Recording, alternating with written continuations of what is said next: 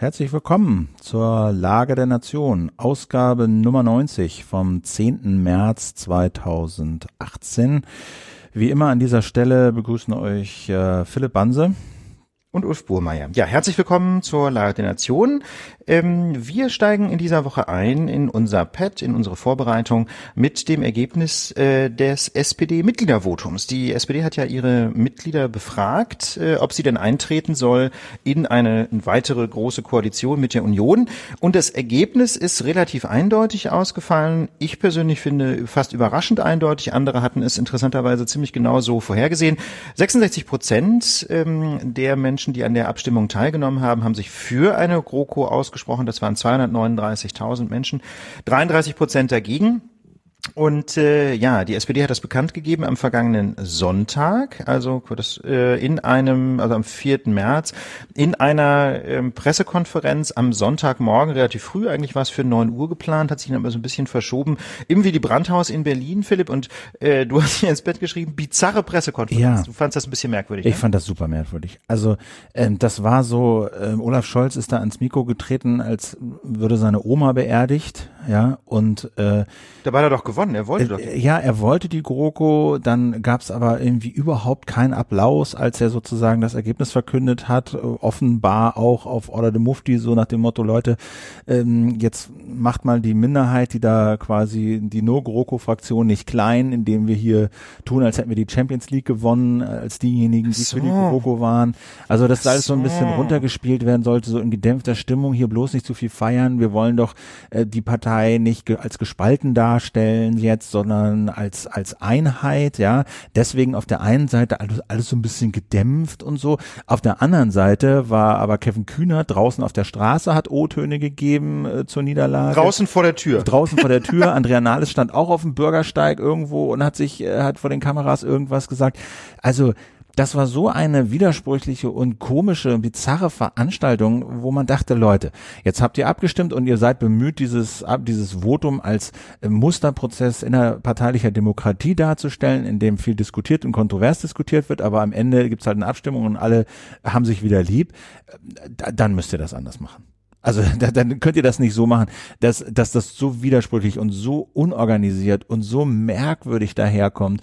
Da müsst ihr euch da hinsetzen, da müssen alle auf dem Podium sitzen und dann äh, kann man nochmal die kurzen Differenzen referieren, aber im Prinzip muss das sein. So, wir haben diskutiert, super Entscheidung, auf geht's, Halleluja, endlich können wir umsetzen, was wir umsetzen wollen. So, äh. Ja, das muss man dann vor allem auch mit mit allen, ich sage mal Flügeln oder Fraktionen ja. in der Partei gemeinsam äh, gemeinsam präsentieren. Dann kann man nämlich auch irgendwie Freude über diesen diesen jedenfalls erfolgreich abgeschlossenen Prozess innerparteilicher Demokratie ähm, demonstrieren. Ne? Da muss man jetzt nicht äh, quasi zum Lachen auf den Dachboden gehen, ähm, um das um das bloß nicht äh, als Provokation rüberzubringen. Das hat überhaupt nicht funktioniert. Also irgendwas stimmt mit deren Messaging nicht. Also da ist da gibt's niemanden, der irgendwie mal so wirklich einen eine, eine, einen Plan entwirft und durchsetzt, wie das Ganze nach außen präsentiert wird. Das ist bei allen Pressekonferenzen, bei allen Auftritten der letzten Monate immer so gewesen. Wir stolpern alles. Ne? Alles. Das ist wirklich traurig. Und ja, hier haben sie, hier haben sie, hier haben sie doch gar nicht, das ist doch alles gelaufen, wie, wie, ne, es ist keine 100 Prozent, aber es gab schon eine, eine große Minderheit, die dagegen war, aber das war ja irgendwie auch abzusehen und so, aber letztlich haben sich die, hat sich der Vorstand durchgesetzt und so. Das ist doch alles nach Plan verlaufen. Trotzdem vergeigen die das so dermaßen, also der, das ist, das ist mir wirklich rätselhaft. Das ist, glaube ich, aber auch ein Verweis darauf, äh, was da generell schief läuft, warum die so schlecht dastehen, obwohl ihre Ergebnisse dann so schlecht, glaube ich, nicht sind, zumindest aus SPD-Sicht. Die haben einfach keine, keine Ahnung, wie sie das nach außen verkaufen. Ja, das ist das ist wirklich so.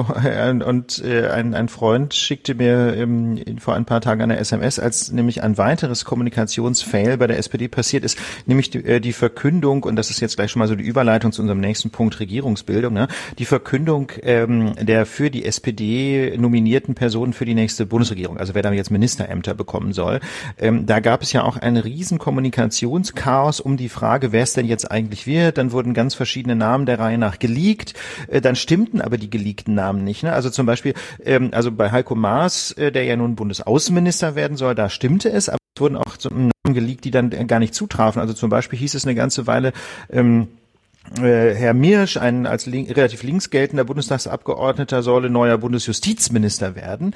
Und ähm, das stimmte dann aber gar nicht. Das heißt, dieser Name wurde durchgestochen, bevor diese Entscheidung überhaupt gefallen war. Und dieser, da, ähm, da schickte mir dieser Freund, der in einer anderen Partei aktiv ist, schickte mir dann wirklich ernsthaft mitleidig, nicht sarkastisch, eine SMS so mit dem Spin, ja, das ist echt so traurig mit der SPD, die können nicht mal mehr durchstechen. Ne? Ist ja wirklich so. Die können nicht mal mehr an die Presse durchstechen.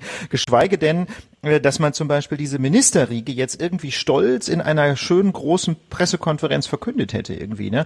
Äh, das gab natürlich das Gruppenfoto der neuen Minister, aber es kam jetzt irgendwie nicht die Meldung rüber, ja, SPD stellt voller Freude ihre ihre Ministerriege vor. Ich weiß es auch nicht, Philipp. Ich weiß jetzt nicht, ich steck da, ich habe es nicht so genau verfolgt, ich kann nicht so richtig einschätzen, was da konkret, äh, konkret schiefgelaufen ist, aber jedenfalls ein Event war das jetzt nicht, oder? Kommen wir, kommen, nee, kommen wir, kommen wir aber mal zum Kabinett. Du hast es ja, du hast es ja schon angesprochen. Ähm, jetzt ist es also komplett. Die äh, Union hatte ja ihre Minister und Ministerinnen schon vorher benannt. Jetzt ist also auch die SPD dabei und hat äh, genannt, wen sie da ins Kabinett schicken will auf die rausverhandelten Minister oder Ministerposten. Und da gehen wir mal kurz durch. Merkel ist Bundeskanzlerin, ist klar.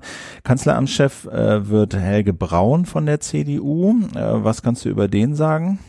Ehrlich gesagt konnten wir bislang beide über den nicht so wahnsinnig viel sagen. Er hat aber ähm, aus der Perspektive, die wir ja in der Lage auch schon besprochen haben, nämlich wie steht es um den Breitbandausbau, ähm, gleich am Anfang ein Statement abgegeben, dass wir Verhalten positiv sehen, weil wir äh, uns vorstellen könnten, dass es jetzt vielleicht doch so ein bisschen äh, weitergeht mit dem Breitbandausbau. Wir hatten ja darauf hingewiesen, äh, dass es ein großes Problem ist, dass äh, viel zu wenig äh, investiert wird in den Glasfaserausbau. Das war immer wieder Thema in der Lage, könnt ihr in früheren Folgen nochmal nachhören. Äh, und dass stattdessen so eine Krückentechnologie wie das Vectoring eingesetzt wird, ne, die aber eben bestimmte Nachteile hat. Und ähm, da finde ich, kam jetzt vom neuen Kanzleramtschef äh, eine Botschaft, äh, die ich persönlich ganz gerne gehört habe. Im ZDF sagt er nämlich Folgendes. Das ist eine neue Förderstrategie. Also wir würden jetzt nicht mehr sagen, wir, wir geben öffentliches Geld, um die 50 Mbit irgendwo zu erreichen, sondern wenn wir jetzt in einer Region, in einer Straße, in einem Haushalt neu öffentliche Fördermittel in Angang bringen, dann muss das gleich Glasfaser sein. So, das klingt ja ein bisschen so, ne, kein Steuergeld, kein Steuergeld mehr für, für Kupfer, Schrägstrich Vectoring, sondern nur noch für Glasfaser. So steht es ja auch ein bisschen im Koalitionsvertrag, aber da hatten wir auch schon drüber gesprochen, dass das im Koalitionsvertrag zumindest so formuliert ist, als könnte auch Steuergeld dafür ausgegeben werden, um ihm Glasfaser zu diesen Kabelverzweigern in, der, in den Orten zu legen und von da aus dann doch wieder Kupfer zu verlegen. Wie gesagt, jetzt formuliert er das hier so. Ich würde sagen, wir messen sie mal an ihren Taten. Äh, der Sound, also der Tenor, der scheint mir in die richtige Richtung zu gehen, aber ob es dann tatsächlich am Ende, wenn dann die Förderbescheide ausgeschrieben werden, dann so kommt, das müssen wir einfach mal sehen.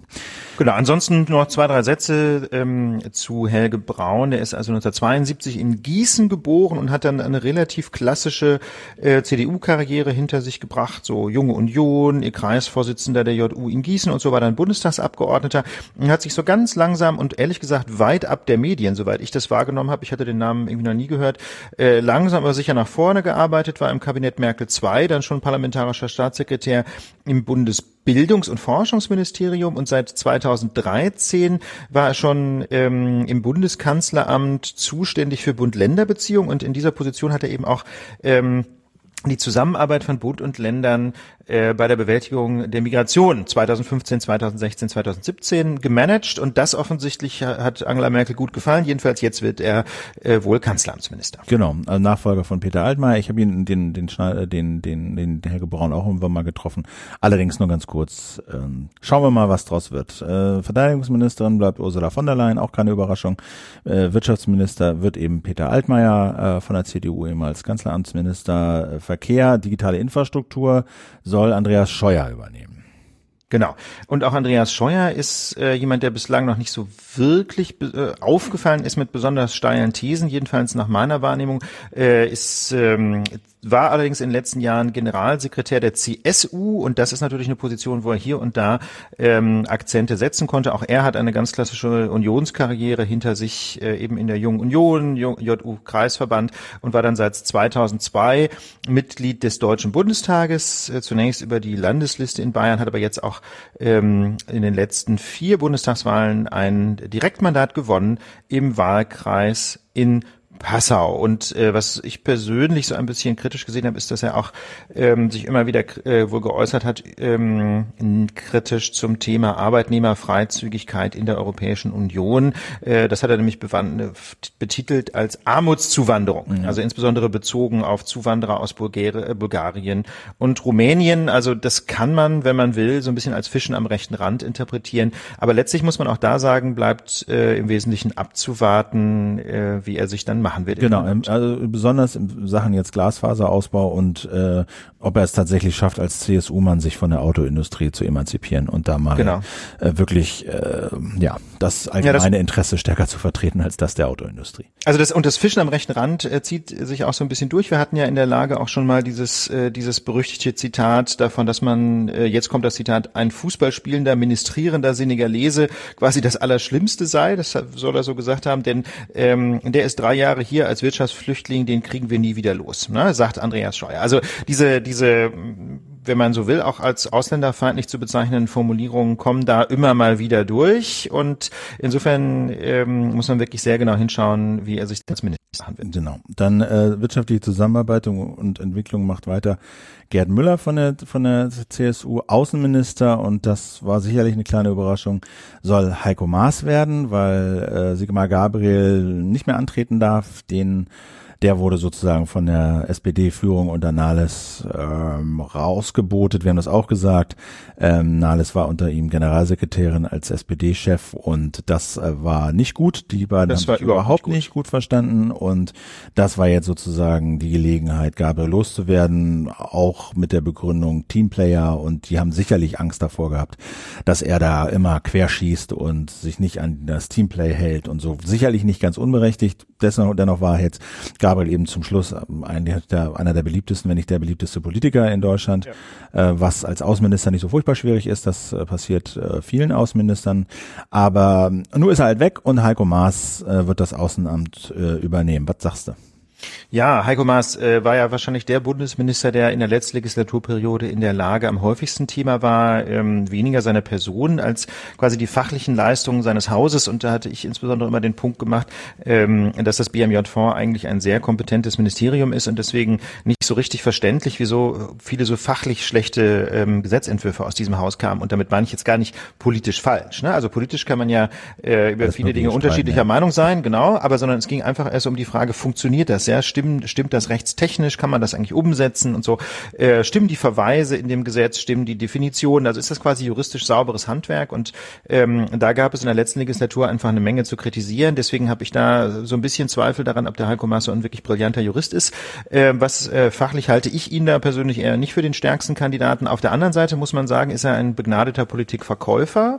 Ähm, und deswegen waren auch die Reaktionen auf sein neues Amt ähm, relativ positiv und ich habe äh, voller äh, voller Verwunderung gelesen, dass jetzt in einigen Kommentaren zu der äh, zu, zu, dieser Personalie zum Beispiel stand, er sei ein erfolgreicher Justizminister gewesen. Ne? Da mhm. kann man sehen, also wenn man da genauer hinguckt, kann man das beim besten Willen nicht behaupten. Aber der Eindruck, den offensichtlich viele Journalisten und Journalistinnen gewonnen haben, ist, Heiko Maas war ein erfolgreicher Justizminister. Deswegen meine These, er ist ein sehr guter Politikverkäufer und das muss ja keine äh, schlechte äh, Voraussetzung sein für das Auswärtige Amt. Außerdem äh, ist dieses Ministerium auch dadurch gekennzeichnet, ähm, dass die, die Ministerinnen und Minister besonders deutlich eingebunden sind quasi in die fachliche Zuarbeit. Natürlich stützt sich jeder Leiter eines Ministeriums äh, auf die Zuarbeit aus seinem Haus, aber im Auswärtigen Amt, wo es um die diplomatischen Beziehungen zu irgendwie 180, 190 Staaten auf der Welt geht, da muss man sich, da ist, da ist jeder im Grunde überfordert. Ne? Da muss man sich äh, sehr darauf stützen, was man da so eben vorgelegt bekommt an Sprechzetteln und an Zuarbeit.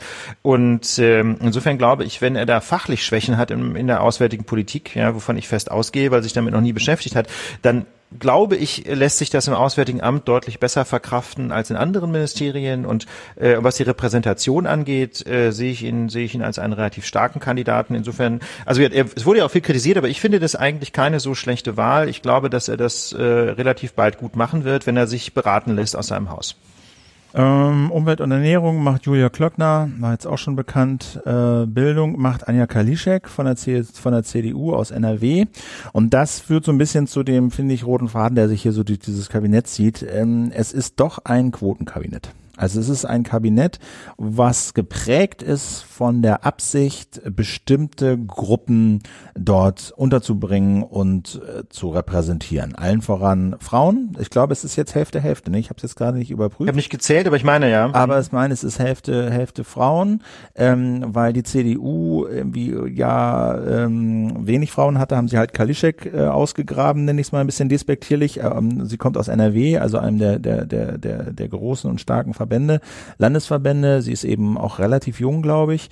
Ähm, relativ unbeschriebenes Blatt, aber, und das würde ich auch mal ähm, in das Kapitel Heiko Maas mit einflechten, aber das heißt nicht, dass man einen schlechten Ministerjob macht. Also das gibt, wird ja häufig gefragt, wie kommt so jemand, äh, das, da kommen wir auch gleich nochmal dazu, wenn es dann äh, um äh, Frau Giffey geht, wie kann eigentlich jemand, der keine Ahnung hat von der Materie, Minister werden für ein bestimmtes Ministerium? Das klingt erstmal bizarr, ist es aber gar nicht, weil, äh, äh, weil sag mal, das, das, das Anforderungsprofil für einen Minister, Ministerin ist eben nicht äh, nur Fachkompetenz. Das schadet sicherlich nicht, aber viel wichtiger sind andere Sachen, dass du eben die großen Leitlinien vorgeben kannst, dass du ja.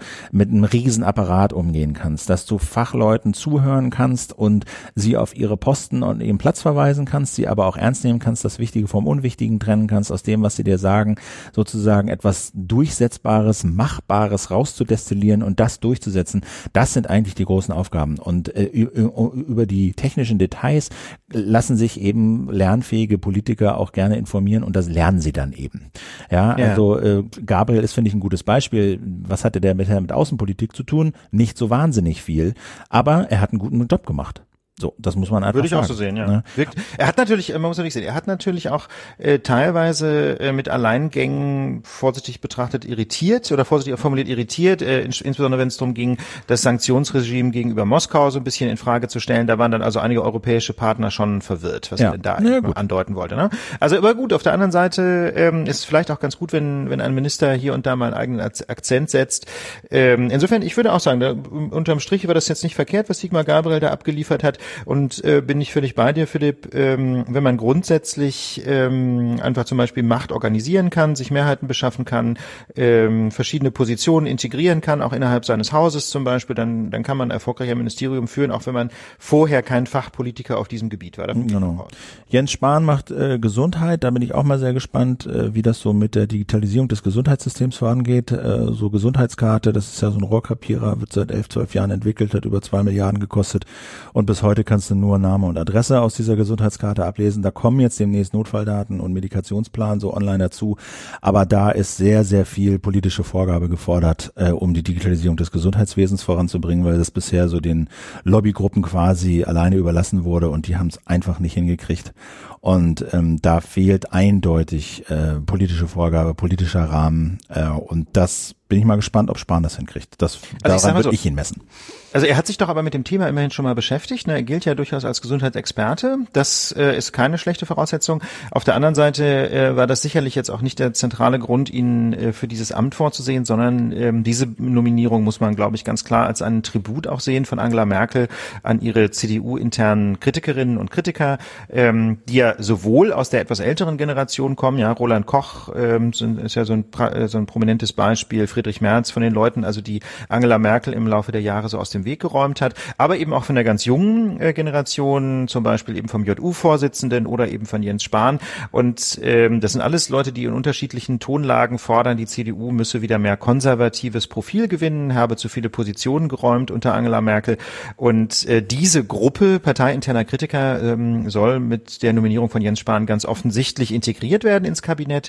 Ähm, und da finde ich, ist die spannende Frage, ist das jetzt einfach nur, ich sag mal, so eine Art Show-Effekt? Ne? Darf Jens Spahn jetzt mit am Kabinettstisch sitzen und die Gesundheitskarte entwickeln ähm, und ansonsten aber nicht viel sagen? Oder ähm, wird er auch tatsächlich aufgebaut als eine, äh, als eine starke Figur, die tatsächlich eigene Akzente setzen kann, vielleicht sogar über seinen engeren äh, Bereich der Gesundheitspolitik hinaus? Ähm, das wird, glaube ich, die spannende Frage. Das ist natürlich auch so ein bisschen so eine Machtfrage, denn ähm, dass dieses die letzte Legislaturperiode ist, ähm, während derer Angela Merkel äh, einer Bundesregierung vor bevorstehen wird. Das gilt ja allgemein als gesetzt. Auf der anderen Seite gibt es aber eben noch keinen klaren Nachfolger oder keine klare Nachfolgerin. Und ähm, da wird Jens Spahn heiß gehandelt. Aber er ist natürlich auch nicht der Einzige. Ne? Weitere Kandidatinnen wären zum Beispiel Annegret Kamp-Karrenbauer, die jetzt eben CDU-Generalsekretärin geworden ist vor wenigen Tagen. Ähm, und insofern kann man diese Nominierung von Jens Spahn auch so ein Stück weit vielleicht sehen als den Versuch von, von Angela Merkel, diese Nachfolgefrage so ein bisschen offen zu halten, ne? weil also jetzt AKK einerseits zwar ähm, Angela Merkel offensichtlich viel näher steht, aber auf der anderen Seite will natürlich Angela Merkel jetzt auch nicht im nächsten Jahr weggeputscht werden von der General Generalsekretärin. Insofern ist es vielleicht gar kein schlechter Move zu sagen, hey, es gibt ähm, neben AKK noch jemand zweites, der äh, grundsätzlich in Betracht käme. Minister Inneres Bau Heimat macht Horst Seehofer, da haben wir auch schon ein Hatten paar Worte wir schon, zu genau verloren. Minister für Finanzen macht äh, Olaf Scholz. Kann er sicherlich. Also da, der hat ja auch, glaube ich, die ähm, äh, die Föderalismusreform mit ausgehandelt. Also äh, ja, mit äh, mit allen ihren Fails. Mit all ihren aber, Fails und so. Aber aber gut, ja. Ne, mhm. So ähm, da glaube ich, da besteht ganz wenig Zweifel, glaube ich, dass er das hinkriegt. Die Frage ist so ein bisschen, die ich mir stelle, ist, kann er sozusagen den den Forderungen von allen Seiten jetzt mehr Geld auszugeben widerstehen? Ne? Also seine Messlatte ist sicherlich die schwarze Null vom Vorgänger äh, ähm, Schäuble. Ähm, da bin ich mal gespannt, ob er sozusagen damit durchkommt, keine neuen Schulden zu machen oder ob Also wenn einer, dann er. Also ich meine, muss sehen, ja. Olaf Scholz ist, ist ein, ist ein für SPD-Verhältnisse erzkonservativer und ganz, ganz wenig sozial denkender Politiker. Mit anderen Worten, wenn einer die Kasse zusammenhalten kann ähm, aus der SPD, dann er. dann er. Und ich frage mich ehrlich gesagt eher, ob er nicht vielleicht äh, es auf diesem, äh, auf diesem Wege so ein bisschen äh, über, übertun wird ja, ne? okay. und die schwarze Null verabsolutieren wird als politische Zielvorgabe. Also ich mache mir keine Sorge, dass unter ihm die Haushaltsdisziplin zerbröselt, ganz im Gegenteil. Okay. Äh, mal sehen. Justizministerin macht Katharina Barley von der SPD und davon bist du ganz angetan, glaube ich, ne? Genau, also ich, ich sage jetzt mal etwas, etwas überspitzt, endlich eine Justizministerin, die auch wirklich Juristin ist. Ähm, also da oder und auch Erfahrung hat in allen möglichen äh, juristischen Positionen. Ich äh, sehe das äh, als eine sehr, sehr positive Personalentscheidung, äh, denn äh, Katharina Barley war Richterin, ich glaube am Amtsgericht in Mainz. Sie war wissenschaftliche Mitterin am Bundesverfassungsgericht, war also Mitglied des sogenannten, etwas scherzhaft sogenannten Dritten Senats äh, von etwas über 60 jungen ähm, Juristinnen und Juristen, die den Verfassungsrichter Richtern zuarbeiten. Ähm, das ist äh, eine ganz wichtige Qualifikation, denke ich, weil, äh, weil sie jedenfalls bei vielen Leuten den Blick schärft für die Bedeutung von Grundrechten und für die Bedeutung äh, einfach unserer Verfassungsordnung. Und ähm, darin, in diesen Hintergrund von Katharina Barley setze ich persönlich die Hoffnung, dass sie den, ähm, den Forderungen aus dem Bundesinnenministerium nach immer mehr Überwachung, immer mehr Grundrechtseingriffen hoffentlich etwas mehr entgegensetzen kann als Heiko Maas, der kam einem ja so ein bisschen vor wie der Notar des Innenministeriums. Ähm, ja, jedenfalls, Katharina Bader hat sogar in einem Buch über die Verfassungsbeschwerde mitgeschrieben. Insofern schauen wir mal. Und äh, aber ich bin da sehr optimistisch.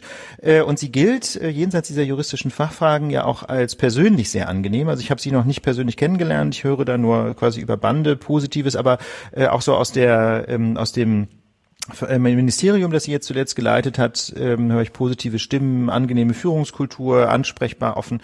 Insofern, wir müssen es abwarten, mal schauen, aber das könnte, das könnte richtig gut werden. Ja. Äh, andere Überraschung war äh, Svenja Schulze ähm, aus NRW. Die war bis zuletzt äh, Generalsekretärin der SPD in NRW. Sie war Ministerin für Forschung in NRW, ist seit vielen Jahren auch äh, Mitglied im Landtag dort und übernimmt jetzt das Umweltministerium. Äh, Greenpeace hat gleich äh, darauf hingewiesen, äh, ja, die Frau mag in Ordnung sein, aber sie ist halt Mitglied auch in der Bergbaugewerkschaft IGBCE, die sich Ups. für längere Laufzeiten und deutsche Kohlekraftwerke, der deutschen Kohlekraftwerke eben einsetzt. Muss also vielleicht mal ruhen lassen. Das äh, glaube ich, äh, das das wird sicherlich interessant. Auch da fragt man sich, wo kommt die denn her? Wieso wie zaubert man die jetzt aus dem Hut? Und das hängt sicherlich auch damit zusammen. Sie ist eine Frau, sie kommt aus NRW, einem starken Landesverband, dem wichtigen, dem wichtigsten eigentlich der SPD, der sich auch repräsentiert sehen will. Und so landen halt solche Leute im Kabinett. Das nicht heißen muss, dass sie das schlecht macht, dass sie dafür nicht geeignet ist. Aber es ist jetzt niemand, der sich so wahnsinnig vorher aufgedrängt hat, dass alle sagten, an der oder ihnen geht kein Weg dran vorbei. Sie ist sicherlich eine aus so einem Pool von mehreren Leuten, die sich geeignet hätten. Aber ähm, sag mal, die entscheidenden Kriterien, warum sie dann das letztlich geworden ist, hängen halt mit diesen äh, Quotenerwägungen zusammen. Daran glaube ich, äh, da beißt die Maus keinen Faden ab. Äh, das muss nicht schlecht sein, aber das erklärt halt, warum die ausgerechnet die jetzt äh, im, im Kabinett sitzt. Ja, Und, wobei Quote, da, da muss man natürlich fairerweise dazu sagen, jetzt nicht mal zwingend Frauenquote, sondern vor allem auch den, Bund, äh, den Proport zwischen den Bundesländern. Genau. Denn auch in der SPD ist ja Nordrhein-Westfalen der stärkste Landesverband. Das heißt also, der muss irgendwie prominent vertreten sein im Bundeskabinett. Ähm, und nach ich habe mich damals ein bisschen umgehört in NRW. Äh, auch da ähm, kam, er, kam ausschließlich positive Rückmeldungen, vor allem auf persönlicher Ebene. Genau. Ne, was sie jetzt inhaltlich zu sagen hat, kann ich überhaupt nicht einschätzen. Aber kompetent und äh, und erfreulich persönlich. So waren die Rückmeldungen. Na gut. Äh, Kann ich aber nicht prüfen. Weil wir haben dabei. wir haben gar nicht in der Liste die Frau Giffey, sehe ich gerade. Ah, doch, doch, etwas weiter oben im Pad. Sind wir nur gerade drüber weggegangen. Ah, sind wir drüber weggerutscht, weil das sollten wir nicht genau. verschweigen, weil das war ja auch Richtig. noch so eine sehr interessante äh, Personalie. Die wird Familienministerin und mhm. ich kenne jetzt so ein bisschen, weil die äh, Bezirksbürgermeisterin in Neukölln ist, also war, ja. lange war sie es jetzt, ne? Die ist genau, 39. Nachfolgerin von von Heinz Buschkowski, ne? Genau genau. den man vielleicht noch kennt, der ja so ein bisschen, wie soll ich sagen, Krachledern so war. Wadenbeißer war so, genau, so, der hat genau. ordentlich mhm. ausgeteilt.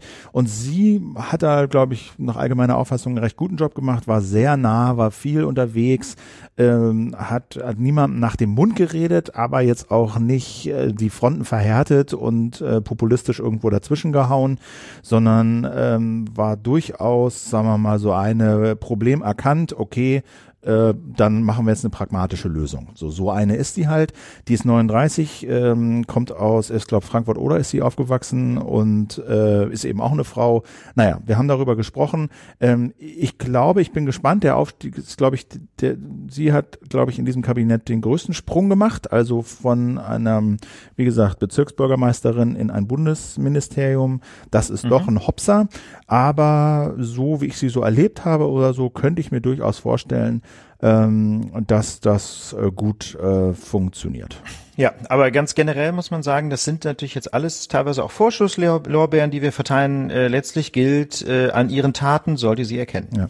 Ja, das, das muss man abwarten. Genau. Ähm, das gilt sicherlich auch. Olaf Scholz hatten wir, Barley hatten wir auch, Sven Schulz hatten genau. wir auch. Wir müssen noch auf Dorothee Bär eingehen. Ja, wir müssen auf Dorothee ja. Bär eingehen. Dorothee Bär ist nicht so richtig Ministerin geworden, sondern Staatsministerin für Digitales im Kanzleramt, was im Grunde so eine Art ähm, ja Digitalbeauftragte des Kanzleramts ist. Es gab ja schon seit ewigen Zeiten diese Diskussion äh, um die Frage, ob es denn ein eigenes Digitalministerium braucht. Da gibt es viele Argumente dafür und dagegen. Ich will die jetzt gar nicht alle nochmal aufzählen stellen. Ähm, die Kompromisslösung, die äh, Angela Merkel jetzt quasi in letzter Minute gefunden hat, im Koalitionsvertrag äh, tauchte die noch nicht auf, ist ähm, Dorothee Bär eben mit diesem Posten der Staatsministerin äh, auszustatten. Das ist eben kein richtiger Ministerposten, weil sie nämlich kein Ministerium hat und auch eigentlich keinen eigenen Haushalt. Aber immerhin soll es jetzt jemanden im Kanzleramt geben, der sich mit diesem Thema Digitalisierung speziell beschäftigt. Ähm, das kann gut funktionieren, ne, wenn sie dann direkt eben im Kanzleramt beteiligt wird. Ist ja die Digitalisierung ist ja auch ein Querschnittsthema Thema. Insofern finde ich die Verankerung im Kanzleramt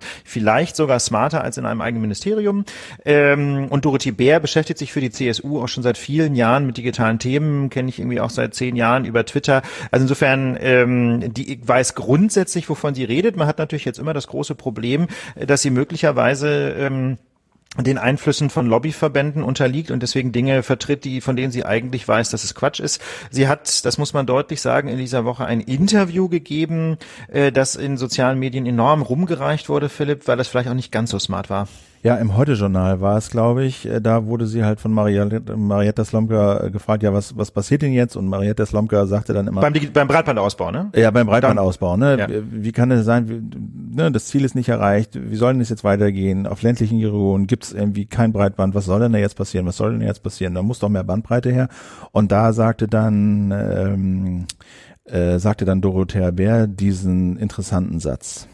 Deswegen haben wir zum Beispiel auch ein Gigabit-Programm für unsere Gewerbegebiete. Aber das Thema muss doch sein, kann ich auf dieser Infrastruktur, die wir haben, dann auch mal autonom fahren?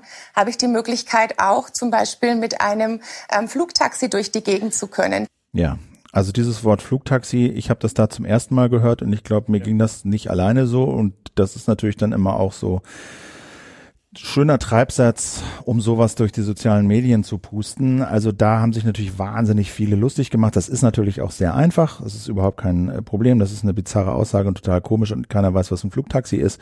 Und äh, man kann da natürlich dran äh, eine komplette Weltfremdheit knüpfen und völlige Realitätsverlorenheit. Aber ich glaube, damit würde man ihr Unrecht tun. Also das würde einfach, ja, es würde, glaube ich, die Realität nicht abbilden. Das würde ich genauso sehen. Also ich sehe Dorothee Bär, äh, Dorothee übrigens nicht Dorothea, ne? Dorothee, ja, Dorothee Bär auch ja. Äh, Doro, ja, man sagt, alle sagen immer Doro. Ähm, äh, Doro, Doro Bär deutlich positiver, als sie jetzt in dieser Woche rüberkam. Ähm, wie gesagt, ich glaube nämlich, dass sie eine ganze Menge Fachkompetenz mitbringt, einfach weil sie in den netzpolitischen Diskursen schon seit vielen Jahren drinsteckt. Sie hat auch früher, als sie eben noch kein Amt hatte, auch immerhin schon mal hier und da Profil bewiesen. Ich erinnere mich von ihr auch an kritische Äußerungen zum Thema Vorratsdatenspeicherung. Äh, das führt ja in der CDU normalerweise zur direkten Exkommunikation und ähm, also das hat sie sich erlaubt, muss man sagen. Ähm, das spricht aus meiner Sicht auch für so ein für so ein gewisses Rückgrat. Man muss jetzt abwarten, was sie tatsächlich leisten kann. Aber dieser Otto mit dem Flugtaxi, den sollte man auch nicht überbewerten. Für mich ist das auch so ein bisschen so ein Beispiel, wie eben ähm, so unser Mediensystem funktioniert. Ne? Wie eine zugegebenermaßen etwas dämliche Äußerung dann gleich so hochgejazzt wird. Ja, okay, weil, ne? es, sie, ja. weil es einfach, ja. Hm? weil diese, weil, was ich eben sagte, ne, in den sozialen Medien funktioniert es über Emotionen. Du musst spontan, du reagierst spontan spontan auf etwas, deine Emotion, deine Wut, meistens Wut, Empörung, die ist sofort da und das befördert sozusagen Verbreitung in den sozialen Medien und dafür ist sowas perfekt geeignet und deswegen auch hier nochmal der Appell, Leute, bevor man twittert, bevor man sich lustig macht, einmal kurz, einmal kurz nachdenken. Ist es wirklich gerechtfertigt? Stoßen wir da in ein Horn, was wir tausendfach vervielfachen und verstärken, was sagen wir mal, der öffentlichen Debatte und der Person, um die es geht, ähm, tatsächlich angemessen ist. Wenn ja, ja da, bitte. Ja. Wenn ja, bitte. Aber ich glaube, wenn man, wenn ein paar Leute darüber nachgedacht hätten, äh, wäre das anders gelaufen. Ja, und das war, das war in diesem Fall wirklich so ein Stückchen unfair und äh, ich auf der anderen Seite muss man natürlich sehen, sie hätte sich auch so ein bisschen deutlicher zu bestimmten Breitbandzielen bekennen können. Also vielleicht, um da vielleicht doch noch eine kritische Note dem abzugewähnen. Also Doro Bär hat natürlich diese einmalige Chance auch verstreichen lassen, mal eine klare Anla Ansage zu machen und sich zu positionieren als jemand, der jetzt zum Beispiel bestimmte Entscheidungen beim Breitbandausbau fordert und auch forcieren wird. Ne? Das muss man sehen, das, äh, das kann man auch lesen als kaum äh, hat sie einen Posten, äh, knickt sie ein ja. und erzählt sie nur noch weichgespültes Zeug. Denn diese Antwort auf äh, die Frage war ja ja, war ja gerade ähm, der Versuch auszuweichen irgendeiner Festlegung in Sachen ja. Breitbandausbau. Ne? Das muss man natürlich schon sehen. Genau. Und deswegen wird es halt auch ja. interessant, inwieweit sie sich jetzt mit diesen ganzen anderen drei Ministerien, die da auch noch für zuständig sind, irgendwie mittelbar, ähm, wie sie sich mit denen auseinandersetzt, ne? mit Helge Braun, der dann auch noch dafür sich irgendwie äh, ja zuständig fühlt und wie sie die koordinieren will und ob die sich alle reinreden lassen. Also das muss man echt abwarten, ob die Koalition da eine Linie kriegt. Wir werden das weiter beobachten, auf jeden Fall. Und wir hatten diese Woche noch ein Thema, wo ich auch mal wieder irgendwie vor Ort so ein bisschen war. Die, das Umweltbundesamt hat eine Studie vorgestellt, in der erstmals beziffert wird, wie viele Menschen in den vergangenen Jahren in Deutschland äh, im Zusammenhang mit Stickstoffdioxid äh, ums Leben gekommen sind gestorben sind. Und wir hatten, ich finde das deshalb interessant, weil es halt einerseits diese Zahlen gibt, aber eben andererseits auch die Methode, mit der diese Zahl erhoben wurde, weil diese und ähnliche Zahlen ja schon im Rahmen dieser ganzen Dieselbetrügereien seit Monaten im Umlauf sind und viel diskutiert werden. Aber vielleicht äh, kurz mal zu der Studie, erstmal zum Ergebnis, ähm, die da, äh, was da vorgestellt wurde diese Woche von Maria Krautsberger, der Präsidentin äh, des Umweltbundesamtes. Sie sagt also erstmals gibt es Zahlen oder über Tote, die in Deutschland auf Stickstoffdioxid zurückzuführen sind. Zentrale Ergebnis ist, dass wir in Deutschland im Jahr 2014 6000 vorzeitige Todesfälle verzeichnen konnten, die auf Stickstoffdioxid zurückzuführen waren im Zusammenhang mit Herz-Kreislauf-Erkrankungen. Darüber hinaus haben wir rund eine Million andere Erkrankungen, Asthma, Diabetes Typ 2, aber auch COPD, die einen starken Zusammenhang zu Stickstoffdioxid haben. Das ist also Maria Krautsberger und äh, das heißt also in 2014, also die haben das von 2007 bis 2014 untersucht, aber in 2014 gab es eben diese 6000 Tote, die auf Stickstoffdioxid zurückzuführen sind und 4000 über 400.000 Asthmaerkrankungen, die äh, in dem äh, in diesem Jahr und über 400.000 Diabeteserkrankungen, was auch ein interessantes mhm. Ergebnis war ja. ähm, dass eben ja, auch Diabetes. Aber das ist ja gar nicht unmittelbar verbunden, verbindet damit, ne? Diabetes und, genau. äh, und Atemwege sind ja. ja auf den ersten Blick erstmal zwei völlig getrennte Themen. Äh, Diabetes, ne, die sogenannte Zuckerkrankheit, ne? genau. was ja zunächst mal eine Erkrankung der Bauchspeicheldrüse ist. Ja. Und dann ist aber natürlich die Frage, wie kommt es jetzt zu diesen Zahlen? Ne? Das habe ich ja, äh, das habe ich ja auch schon gesagt. Das gab auch schon eine europäische Umweltagentur, die ähnliche Zahlen veröffentlicht hat, die lagen ein bisschen höher. Und da war immer die Frage, hä, äh, wie, wie messen die das? Weil auf dem Totenschein von Toten in Deutschland steht ja nicht Stickstoffdioxid. Und da war immer die Frage, wie, wie, wie kann man das messen? Und da habe ich mich mit denen jetzt mal ein bisschen mehr, länger unterhalten, auch mit den Leuten, die das da veranstaltet haben und diese Studie zusammengestellt haben. Und ähm, dabei ist rausgekommen, dass die so vorgegangen sind. Also die haben sich zuerst gefragt, wie viele Menschen sind jedes Jahr zwischen 2007 und 2014 eigentlich an Krankheiten gestorben, die wissenschaftlich nachgewiesen durch Stickstoffdioxid verursacht werden können. Und das sind in erster Linie Herz-Kreislauf-Krankheiten, aber eben auch Asthma und auch Diabetes. So, das ist sozusagen ihre Gruppe, die sie untersucht haben. Und dann haben sie geschaut, wie hoch ist denn die Wahrscheinlichkeit, bei bestimmten Konzentrationen von NO2, also Stickstoffdioxid, an diesen Krankheiten zu erkranken. Auch das mhm. weiß man aus Studien, aus so epidemiologischen mhm. Studien, dass man messen kann, okay, so und so viele Menschen waren über so und so einen Zeitraum äh, diesem Stickstoffdioxid ausgesetzt und deswegen haben wir so, so, so und so hohe Wahrscheinlichkeiten an diesen, äh, bei bestimmten Konzentrationen an, an diesen Krankheiten zu erkranken. Und dann haben sie sich als dritten Schritt angeschaut, wie hoch ist denn in Deutschland die mittlere Belastung mit NO2, also Stickstoffdioxid, vor allen Dingen auf dem Land so als Hintergrundrauschen und in der Stadt als Hintergrundrauschen. Sie haben so die Hotspots, die besonders belasteten Straßen und so, das haben sie rausgelassen, äh, sondern so, sie haben sich so die mittlere Belastung auf dem Land und äh, in der Stadt angesehen.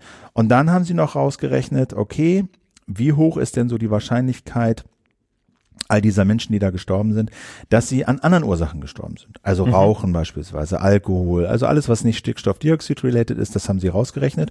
Und so steht halt am Ende diese Zahl, ne, 6000 tote ja. Menschen sind 2014 statistisch gesehen in Deutschland auf Stickstoffdioxid zurückzuführen. Wobei man natürlich sagen muss, das ist natürlich, ähm, das ist natürlich eben eine Zahl, die letztlich auf Berechnungen beruht und diese ganzen Berechnungen haben natürlich ihre Unschärfen. Also es könnten auch in der Realität äh, 5000 oder 7000 oder auch vielleicht sogar nur 2000 gewesen sein, oder? Ich, haben Sie da, haben Sie dazu mal so ein bisschen was gesagt? Ja. Wie sicher Sie sich da sind? genau, also Frau Kreuzberger, ich habe das Frau Kreuzberger auch gefragt. Ich habe sie gefragt, das ist ja jetzt ja, Sie haben, wie gesagt, steht nicht im Totenschein. Das sind statistische Wahrscheinlichkeitsberechnungen, schon wissenschaftlich fundiert und ja, nicht einfach aus der Luft gegriffen, aber es ja. wird halt nicht gesagt, die, die 6000 sind gestorben, weil sie Stickstoffdioxid zu lange eingeatmet haben in zu hohen Dosen, sondern es ist wahrscheinlich, sind sie auf, auf Stickstoffdioxid zurückzuführen. Und darauf sagte Frau Kreuzberger, Unsere Ergebnisse sind sehr verlässlich. Sie sind sehr vorsichtig. Wahrscheinlich liegen die Ergebnisse darüber, aber wir wollten auch wissenschaftlich wirklich keinen Fehler begehen und sind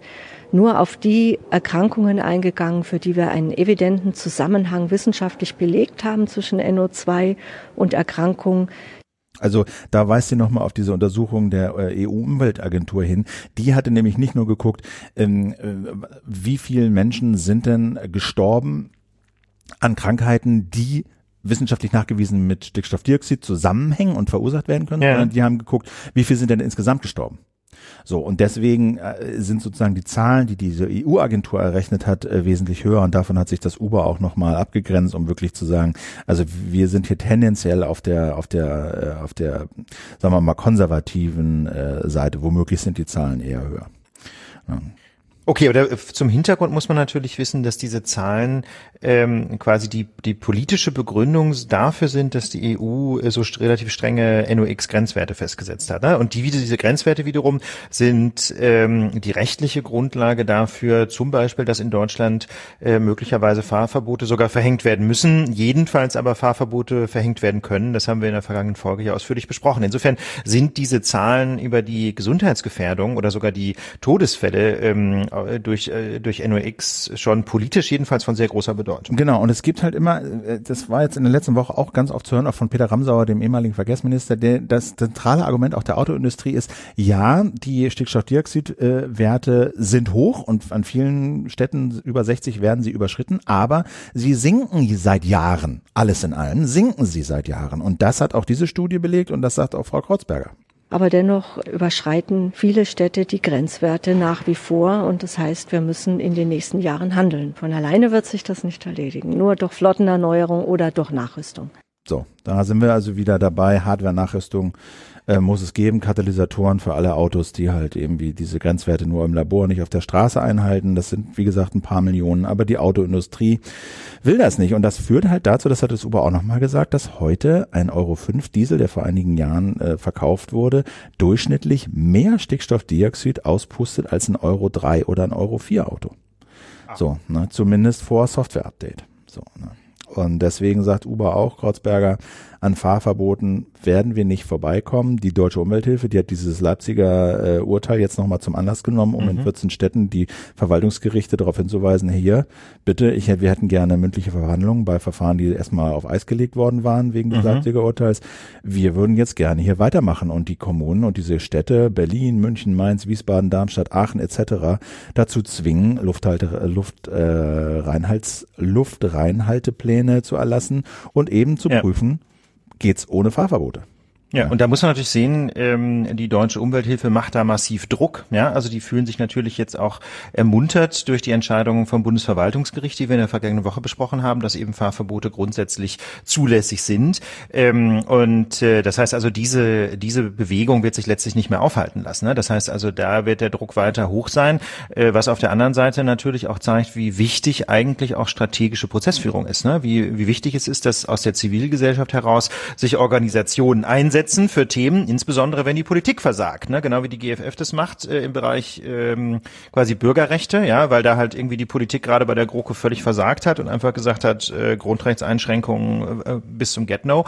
Äh, genauso macht es jetzt eben die deutsche Umwelthilfe im Bereich Umweltpolitik, ja, wenn die Politik versagt äh, bei der Regulierung von Dieseln äh, und von und dabei, wenn es darum geht, Auflagen zu erteilen, zum Beispiel für für Dieselhersteller, dann muss eben geklagt werden. Und ähm, ich finde, das ist ein ist ein sehr schönes Beispiel. Aber die äh, ähm, praktisch stellt sich natürlich jetzt die Frage, wie kontrolliert man denn eigentlich solche Fahrverbote? Also stellen wir uns vor, ähm, äh, in bestimmten Städten, zum Beispiel für Stuttgart, hat das das Bundesverwaltungsgericht ja schon sehr deutlich angedeutet. Ähm, in bestimmten Städten soll jetzt tatsächlich nur noch bestimmten Diesel, ähm, Dieseln überhaupt die, äh, der Verkehr erlaubt sein in den Innenstädten. Wie kläre ich denn jetzt, ob ein Diesel zum Beispiel eine bestimmte Schadstoff, ähm, Schadstoff, Schadstoffnorm überhaupt einhält? Ja, genau. Also da gibt es eigentlich also bis auf das Bundesverkehrsministerium sagen halt alle, Dafür brauchen wir eine blaue Plakette. Also dass Autos gekennzeichnet sind, die halt bestimmte Normen wirklich, wirklich einhalten mhm. und nur die dürfen sich halt dann in Innenstädten vielleicht bewegen und man sieht halt, Auto hat keine Plakette, darf hier nicht fahren, raus, Strafe. So und die Uber-Chefin, die hat das sozusagen noch mal ein bisschen differenziert und gefordert, nicht eine, sondern zwei blaue Plaketten, eine hellblaue und eine dunkelblaue zu machen, um, äh, sag mal so, das ein bisschen praktikabler zu gestalten. Sie hat gesagt, eine hellblaue Plakette könnte man für Euro 5 Diesel Diesel äh, vergeben, die nachgerüstet wurden und zugelassene Euro 6 Diesel, also sagen wir mal nicht die saubersten, aber relativ saubere. Und da könnten halt Städte mit relativ weniger Belastung sagen, okay, wir machen Fahrverbote, aber nur für die ganz schmutzigen und Euro 5 und Euro 6 mit dieser hellblauen Plakette, die lassen wir noch rein. Und dann sagt sie nur, aber für Städte wie München zum Beispiel, die extrem unter Stickstoffdioxidbelastung leiden, die könnten und müssten eine dunkelblaue Plakette vergeben, heißt nur Autos mit dunkelblauer Plakette dürfen in die Stadt und eine dunkelblaue Plakette würden nach ihrem Vorschlag eben nur diese neuesten Abgasstufen 6 Euro, äh, Euro 6D Temp und 6 Euro D bekommen, äh, die deutlich weniger Stickoxid eben äh, emittieren. Also das ist sozusagen ihr Vorschlag und äh, ich denke mal, der Druck wächst einfach auf den nächsten Verkehrsminister dazu sagen, man macht eine blaue Plakette, weil sonst geht's wirklich Kraut und Rüben. Und sonst, glaube ich, leidet auch der Rechtsstaat. Ich glaube, dass das Vertrauen der Bürger in so einen Staat leidet, wenn das, das, das äh, Bundesverwaltungsgericht das entscheidet. Und äh, es gibt Fahrverbote und die Kommunen verhängen vielleicht Fahrverbote, aber pff, letztlich ist es so, ja, ist eh egal, weil kann, man ja nicht kontrollieren, kontrollieren und äh, was hat, ja. was soll's. So, ja. Genau. Und es kann ja irgendwie nicht sein, dass unsere Innenstädte ein rechtsfreier Raum sind, Philipp. Nicht wahr? Genau. Ah. Auch ohne. Genau. Um dieses, Auch ohne Internet. Genau. genau. Äh, eine Sache noch, ein Nachtrag, äh, das ist mir so ein bisschen hängen geblieben, der Matthias Wissmann, der ehemalige Verkehrsminister und Chef vom VDA, dem äh, Verband der deutschen Automobilindustrie, also dem obersten Lobbyisten der Autoindustrie, der hat ja bei uns in der letzten Sendung auch so einen O-Ton verkündet. Ja, Nachrüstung, Nachrüstung, wer Hardware-Nachrüstung, neue Katalysatoren will, der muss wissen, dass dann aber auch mehr CO2 ausgestoßen wird. Also Stickstoffdioxid sinkt, aber der Verbrauch von Diesel geht nach oben, deswegen mehr CO2. Und da habe ich immer gedacht, irgendwas stimmt doch an diesem Argument nicht. Irgendwas ist doch da faul. Ja, der ADAC hat, hat nachgemessen und gesagt, sind nur zwei bis sechs Prozent mehr, also nicht so viel. Aber letztlich ist dieses Argument und doch deshalb so merkwürdig, weil es einfach nur belegt, dass dieses Konzept Verbrennungsmotor für den Arsch ist. Wie du es auch machst, ja. Ja. es ist kommt Gift raus. Schraubst du das eine Gift runter, kommt halt das andere Gift mehr. So und äh, das zeigt eigentlich nur, wie wie wie wie wie wie kaputt dieses Konzept Verbrennungsmotor ist. Also ich wirklich, ich laufe durch die Städte und gucke mir diese Autos an und denk, ihr fahrt hier echt durch und verbrennt mehr oder weniger Öl. Da kommt hinten nur Gift raus. Ihr verbraucht einen riesen Platz in den Städten. Alles ist voller Autos. Und das soll hier die Zukunft sein? Das kann es nicht sein. Mir kommt das so anachronistisch vor. Und äh, für mich ist das so ein bisschen wie das, wie das Rauchen. So, für mich ist es wirklich so. Für mich ist Autofahren mit Verbrennungsmotor so ein bisschen wie das Rauchen. Das war lange total akzeptiert. Alle haben es gemacht. In der Bahn, im Flugzeug, in öffentlichen Gebäuden, überall Jugendliche, scheißegal, Werbung rauf und runter. Das galt als cool und das war völlig okay. Alle wussten, es ist nicht gesund, aber letztlich haben es alle gemacht und fanden es super. Und in den letzten, ich weiß nicht, fünf, sechs, zehn Jahren hat sich da so ein Mentalitätswandel durchgezogen. Nee, und ich also glaube, mit nee. der Auto ist es auch so. Ich glaube, nee, wir sind am Anfang davon zu sehen, dass dieses Auto einfach rausläuft. Also da glaube ich, ähm, äh, ist natürlich ein bisschen immer die Frage des Zeithorizonts, ne? was man jetzt, was man jetzt denkt, wie schnell sich solche Entwicklungen vollziehen. Aber ich persönlich bin da skeptisch, ob das Auto tatsächlich so quasi aus der Mode kommt und ähm, und so insbesondere negativ konnotiert ist, wie du das jetzt gerade beim Rauchen geschildert hast. Ähm, ich glaube, das ist auch so ein bisschen ähm, eine Frage der Filterblase. Weißt du, wir leben jetzt hier halt in einer Großstadt, in der man ohne Auto relativ gut klarkommt. Ja, jedenfalls solange man jetzt nicht zum Baumarkt will, um sich irgendwelche Sachen einzukaufen, geht es es ja alles mit, mit der U-Bahn äh, oder mit notfalls dann eben doch mal mit dem Taxi. Äh, das funktioniert ja alles wunderbar. Oder mit dem Fahrrad. Ja, also ich fahre ja zum Beispiel auch sehr, sehr gerne Fahrrad, finde das äh, ein großartiges Verkehrsmittel, obwohl man jedes Mal irgendwie sein Leben riskiert. Ähm, aber das sieht ja auf dem Lande ganz anders aus. Weißt du, wenn du irgendwie im Dorf wohnst und die nächste Kleinstadt ist 25 Kilometer entfernt, da kannst du natürlich mit Amazon das eine oder andere abfedern. Aber du musst ja dann doch irgendwie mal zum Arzt, du musst ja dann doch irgendwie mal was einkaufen. Und ähm, wie soll das funktionieren ohne Auto? Also das ist ja. Äh, ich rede nur, ich rede nur, ich rede nur von Verbrennungsmotoren. Also ich sehe das bei meiner Mutter beispielsweise, lebt auf okay, also Niedersachsen, Dorf, okay, ja, so, okay. weißt du? Die fährt ja. natürlich in die größere Stadt. Natürlich braucht ja. die für ihr Sozialleben im Dorf nebenan und noch 10 Kilometer hier und 15 Kilometer da. Natürlich braucht die ein Auto, um hier nicht völlig zu versauern, um ihre Leute zu besuchen. Eben. Aber das sind alles Entfernungen, die du ganz bequem mit Elektro machen kannst. Überhaupt Okay, das ist natürlich ein anderer Punkt, dass man halt sagt, man, die Verbrennungsmotoren werden mittelfristig abgelöst durch Elektromotoren. Gut, das glaube ich schon eher. Ich hatte jetzt gedacht, du meinst generell Individualmobilität. Nein, der wird, wird, da würde ich dafür, da, nein, das glaube ich nicht. Ich glaube, die wird äh, in der Stadt massiv zurückgehen und zurückgehen müssen. Auf dem Land wird sie sicherlich noch ein bisschen bestehen bleiben, aber auf dem Land hast du häufig irgendwie ne, genug äh, Platz und Carport und dann ein Elektroladegerät dahin zu stellen und du hast Entfernungen, die alle so 100 äh, Quietsch Kilometer plus minus sind. Ja, ja, klar. Das ne? ist kein und alles total regelmäßig, das kannst du alles abdecken. Da vielleicht noch die Fußnote, Toyota will in Europa keine Diesel mehr verkaufen. Die haben eh nicht mehr viel Diesel gehabt, so 15 Prozent, glaube ich, haben sie in Europa noch Diesel verkauft von ihren Autos, aber die haben jetzt gesagt, wir hören auf mit Diesel. Also zumindest Diesel, der scheint mir da doch auf dem Rückzug zu sein. Also das würde ich sofort mitmachen. Gut, ähm, nächster Punkt. Wir haben äh, nochmal wieder den Blick zu wenden ähm, Richtung Trampeltier. Äh, in Washington hat nämlich Donald Trump in dieser Woche ähm, den ersten Schuss äh, quasi abgefeuert in einem neuen Handelskrieg zwischen den Vereinigten Staaten und dem Rest der Welt. Ähm, er hat äh, Strafzölle verhängt auf Lieferungen aus dem Ausland ähm, von Stahl und Aluminium. Das heißt, heißt also, wer jetzt Stahl in die Vereinigten Staaten importieren möchte, zahlt 25 Prozent Aufschlag. Äh, bei Aluminium sind es 10 Prozent. Und ähm, das führt natürlich unmittelbar dazu, dass ausländischer, ausländischer Stahl oder ausländisches Aluminium entsprechend teurer sind als einheimische Produkte. Und das hat Donald Trump auch ganz klar gesagt. Wenn man diese äh, Zölle vermeiden will, dann soll man eben einfach in den Vereinigten Staaten produzieren. Philipp, warum ist denn das eigentlich ein Problem?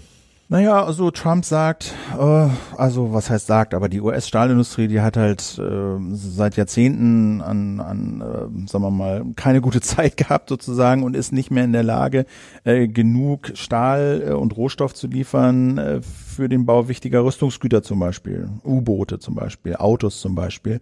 Und äh, da sagt Trump, äh, das geht nicht. Das ist eine Gefahr für die nationale Sicherheit, wenn, wenn so wichtige äh, Branchen von ausländischem Stahl abhängig sind. Außerdem will er natürlich, dass die, die, die US-Stahlindustrie wieder auf die Füße kommt, mehr Aufträge kriegt, äh, mehr Geld einnimmt. Und ähm, ja, so versucht er halt, äh, den Import von Stahl und Aluminium teurer und unattraktiver zu machen, damit dann ähm, US-Firmen, Autofirmen, Rüstungsfirmen eben wieder bei US-Stahlproduzenten und Aluproduzenten äh, ihr, ihr, ihre Rohstoffe kaufen.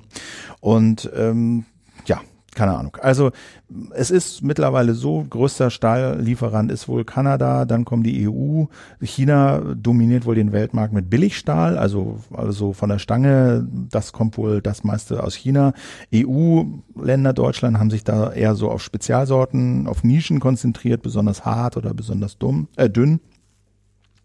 Und äh, Trump sagt auch, dass es einfach unfair äh, zugeht auf dem äh, auf dem auf dem Weltmarkt. Also er nennt dann immer den den Handelsüberschuss, vor allen Dingen Deutschlands, Europas, der sei eben zu groß. Also das bedeutet, dass Deutschland und Europa viel mehr Waren nach USA verkaufen äh, als umgekehrt und somit also die USA ähm, mehr Geld in die EU nach Deutschland überweisen für diese Waren als eben umgekehrt. Also da fließt sozusagen Geld ab. Das empfindet er äh, als umgekehrt und als unfair. Und man kann dann eben natürlich auch äh, diese Zollpolitik als unfair empfinden. Zum Beispiel Autos wird da immer genannt dass eben der Autos, die aus den USA nach Europa importiert werden, mit zehn Prozent Zoll belegt werden, aber Autos, die aus, die, aus Europa in die USA geliefert werden, nur mit 2,5. Aber wenn man dann eben genauer hinguckt, dann sind es eben Autos, die auch in den USA von Autoherstellern äh, gebaut sind und die besonders populär sind. Die äh, kosten dann auch beim Import aus Europa auf einmal nicht mehr 2,5, sondern 25 Prozent Zoll. Also das ist also das System ist ja doch nicht zu erkennen. Nee, das, das, das ist, ist, doch im Grunde ein Potpourri ja. von, von unterschiedlichen, von unterschiedlichen protektionistischen Ideen. Jeder ja, schützt da, jeder schützt da seine ja. Industrie. So, und jeder versucht irgendwie die Waren, die inländisch von der eigenen Industrie hergestellt werden, möglichst zu schützen und Importe da möglichst unattraktiv zu machen. Also ich glaube, da mein Eindruck ist, dass sich da alle nichts nehmen. Aber was ist denn jetzt das Besondere dann an diesen Strafzöllen, die, die Donald Trump verhängt hat? Warum regt sich insbesondere in Europa ähm, so breiter Widerstand? Wieso insbesondere ähm, gibt es jetzt schon Überlegungen, wie Europa quasi zurückschießen kann? Ja, also da kursieren jetzt ja schon solche Ideen wie, äh, wenn Donald Trump äh, europäischen Stahl und europäisches Aluminium besteuert oder mit Zöllen belegt, dann könnte man ja zum Beispiel äh, von Seiten Europas Gedankenstrich, das ist eine europäische Entscheidung, weil es wegen des Binnenmarkts, Gedankenstrich. Äh, da könnte man ja von europäischer Seite zum Beispiel ähm, Strafzölle, kein Witz, auf Harley Davidson Motorräder und äh, und Jack Daniels Whisky verhängen. Ja, und zwar warum nun gerade auf diese beiden Produkte? Das Argument war dann, na, die stammen aus Bundesstaaten wie zum Beispiel Tennessee, na, der Jack Daniels, ähm, die besonders stark für Trump gewählt haben und jetzt will man quasi spezifisch die Trump-Fan-Bundesstaaten bestrafen. Philipp, warum reagiert Europa jetzt so sensibel? Liebe, wenn es doch immer schon Zölle gab? Naja, weil, also das ist natürlich so eine konkrete, ich glaube, das ist ein konkreter, konkretes Bedenken und es ist so eher Sorge ums Big Picture. Ja, also die konkreten Bedenken sind einfach, dass ja, China äh, hat sozusagen den Weltmarkt mit Billigstahl überschwemmt und jetzt äh, und viele Staaten wehren sich schon mit höheren Zöllen dagegen, Brasilien, andere Staaten. Jetzt kommt sozusagen auch noch die große Wirtschaftsmacht und wehrt sich mit höheren Zöllen dagegen. Ähm, wenn Europa da nicht nachzieht, dann äh, kommt halt dieser Billigstahl aus China vor allen Dingen nach Europa, äh, senkt hier die Preise, bedroht hier die Produktion und bedroht Arbeitsplätze. Das ist so das, das eine konkrete Bedenken, was da geäußert wird. Aber das, das Bigger Picture ist natürlich, ne, das, was du am Anfang ja auch mit Handelskrieg bezeichnet hast, ist das sozusagen der erste Schuss in so einer weltweiten Reaktion, wo jetzt alle anfangen, ihre Zölle zu erhöhen. So, jeder, der, wer, wer, wer, wer zu Hause Autos produziert, erhöht die Zölle für Autos, um die eigene Industrie zu schützen. Wer zu Hause Stahl produziert, erhöht die, die Zölle, um Stahl zu schützen. Wer zu Hause Fisch äh, äh fängt und produziert, der erhöht die Zölle für, für Fischimport, um, um, um die eigene Industrie zu schützen. Also das ist ja so der, die große Befürchtung, die dahinter dass jetzt nach Jahrzehnten, äh, jahrzehntelanger Bemühungen, ja, wo es sag mal, auf großer, auf breiter Front gelungen ist, eben solche Handelsbarrieren abzusenken, wo Zölle gesenkt wurden, um, um auch Kosten für Endverbraucher zu senken, nun auf einmal es wieder nach oben geht und alle irgendwie auf einmal 20, 30 Prozent Zoll für irgendwas verlangen und äh, für alles, für alles teurer wird. Das muss man ja sehen. Also wenn der Stahlimport in die USA mehr mit Zoll belegt wird, dann ist es natürlich für die, äh, für die, die diesen Stahl auch brauchen und den brauchen sie ja trotzdem noch, natürlich teurer ihn zu kaufen. Das heißt, die Produkte für die Leute in den USA werden auch, werden auch vielleicht marginal steigen. Ähm, aber das gilt natürlich für alle äh, äh, Menschen, die hinter Zollbarrieren sitzen, dass ihre Produkte, die auf äh, verzollten sagen wir mal, ähm, ähm, verzollten, verzollten Importen äh, basieren, dass die natürlich teurer werden. So, ne? Und das ist so ein bisschen die Frage. Gibt's jetzt einen, gibt's jetzt einen Handelskrieg? Steigen jetzt die, die Zölle aller Orten? Genau, das Risiko ist halt einfach, dass, ähm, dass da jetzt quasi ein, so, ein, so ein Teufelskreis aus äh, Maßnahmen und Gegenmaßnahmen einsetzt. Ne? Wenn jetzt einfach alle irgendwie anfangen, an der Zollschraube zu drehen, dann wird generell Handel schwieriger, dann gehen generell die Preise hoch ähm, und das, ähm, das wäre vermutlich, also man muss natürlich sehen, diese, diese Globalisierung, also das System eines sogenannten freien Welthandels hat natürlich auch ähm, große Probleme mit sich gebracht, ne? insbesondere ähm, wenn es darum geht, ähm, dass die Wirtschaft in äh, weniger weniger entwickelten Ländern große Probleme bekommt. Ähm, das können wir jetzt nicht im Detail aufrollen, aber man muss schon sehen, also freier Welthandel ist jetzt auch nicht ausschließlich positiv. Ähm, das kann eben auch große, große ökonomische Probleme mit sich bringen. Viele Leute gehen sogar so weit zu sagen, ähm, dass äh, der freie Welthandel eine ganz zentrale Voraussetzung ist für die Ausbeutung von Entwicklungsländern. Insofern ist das alles alles hat alles so seine zwei Seiten, aber ähm, jedenfalls eigentlich äh, gibt es ähm, schon seit den 40er Jahren die Bemühungen zunächst mal unter dem Stichwort GATT, ne, General Agreement on Tariffs and Trades und eben heute jetzt unter dem Schlagwort WTO, World Trade Organization, ähm, Zölle möglichst zu senken und äh, eigentlich gibt es ja auch quasi eine Möglichkeit der friedlichen Konfliktlösung in diesem GATT und WTO Regimes, nämlich ähm, äh, nämlich quasi Schlichtungsgremien. Wie ja, soll das eigentlich funktionieren? Ja, ich glaube, das ist, also bei der aller Kritik, die so auch äh, NGOs an, an, an, der, ne, so an, an der am WTO, Welthandel, am Welthandel ja. und der globalen Gerechtigkeit üben, ich glaube, eine Sache kann man doch rausheben, dass es eben der Versuch ist, ein, ein, ein weltweites Regelungs- und Schlichtungssystem zu etablieren. Das mag in Teilen ungerecht und sein und nicht funktionieren, aber doch gibt es immerhin so ein System zu sagen, hey, wir haben den Welthandel und wir wollen eigentlich weg davon, dass jeder so ein bisschen macht, was er will und versuchen, ein, ein, eine zentrale Schlichtungsstelle zu e-, etablieren, dass es eben nicht zu so Handlungskriegen kommt, Handelskriegen kommt, wo dann einer erhöht und der andere erhöht und das eskaliert, sondern wir haben mit der WTO und diesem, diesem Streitschlichtungsgremium bei der WTO ein, ein Gremium installiert, wo eben Streit ausgetragen werden kann, wo halt Argumente vorgetragen werden, wo Richter sitzen, wo ein Beschluss gefällt wird, der dann auch von allen akzeptiert wird. Und da muss man halt sagen, das ist in der Theorie Theorie vielleicht so, funktioniert aber in der Praxis schon seit längerem nicht mehr, weil eben immer mehr Staaten doch wieder auf diese bilateralen Handelsvereinbarungen äh, gehen, weil eben aber auch dieses Gremium äh, zum Zeit, zurzeit nicht voll besetzt ist. Also nur vier von sieben Stellen sind besetzt, weil die USA die Neubesetzung äh, der Richterstellen in diesem Schlichtungsgremium bei der WTO blockieren. Da sind jetzt demnächst wohl noch zwei Stellen zu besetzen. Wenn die auch blockiert werden, dann ist dieses Gremium komplett handlungsunfähig.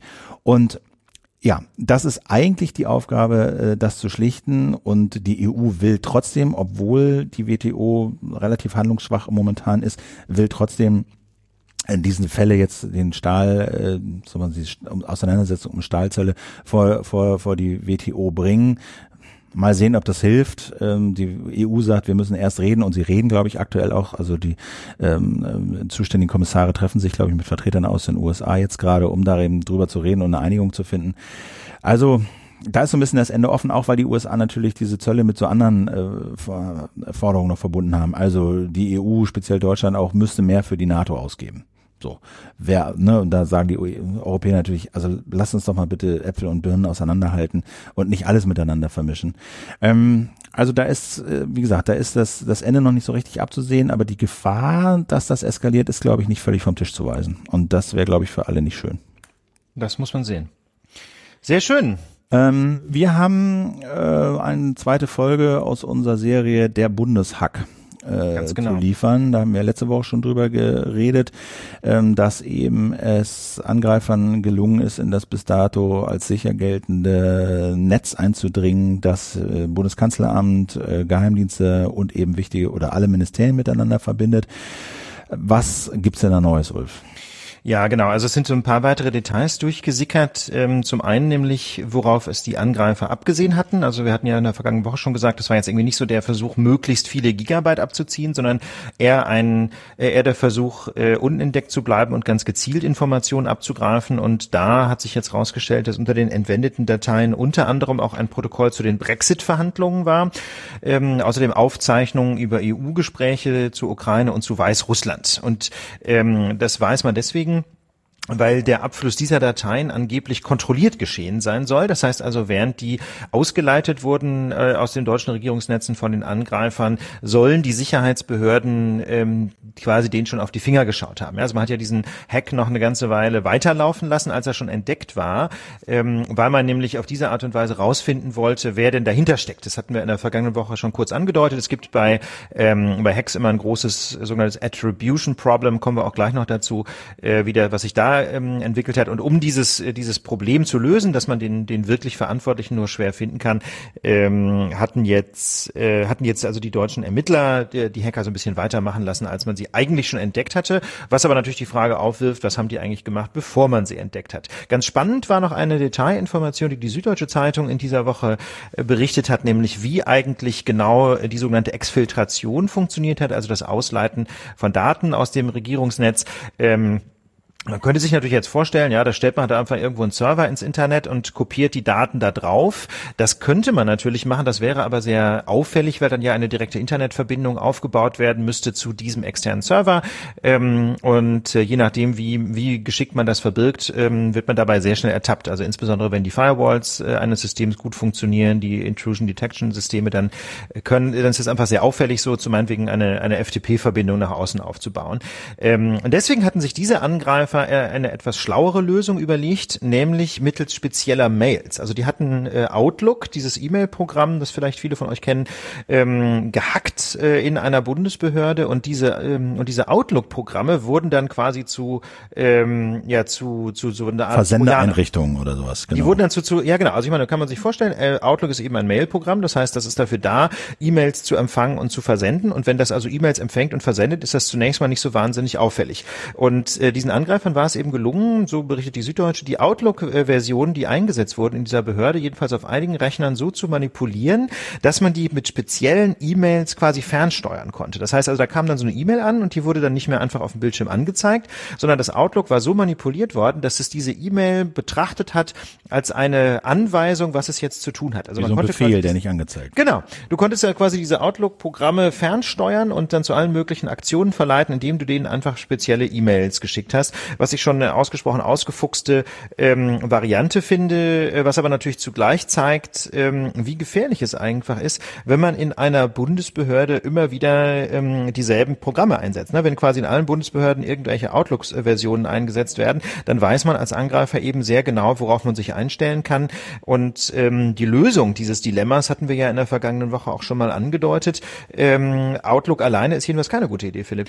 Nee, Outlook alleine ist keine gute Idee. Wir hatten es ja auch gesagt, Open Open Source, da müssen wir jetzt nicht nochmal ewig drüber reden. Äh, das ist sicherlich ein, ein, ein, ein wichtiges Element, dass man eben Software einsetzt, deren, deren Source Code äh, öffentlich einsehbar ist und äh, durchgeschaut werden kann. Aber ein Aspekt, der sicherlich auch noch gerade vor dem Hintergrund, dass jetzt Outlook da genutzt wurde, ein bisschen zu kurz gekommen ist, ist eben, dass wir eine diversere Softwarelandschaft brauchen. Also wir sind halt äh, durch diese Monokulturen, dass quasi du weißt als Angreifer, in einer Behörde wird Outlook eingesetzt, in einem Unternehmen wird Outlook eingesetzt. Dann kannst du noch gucken, welche Version ist es, okay.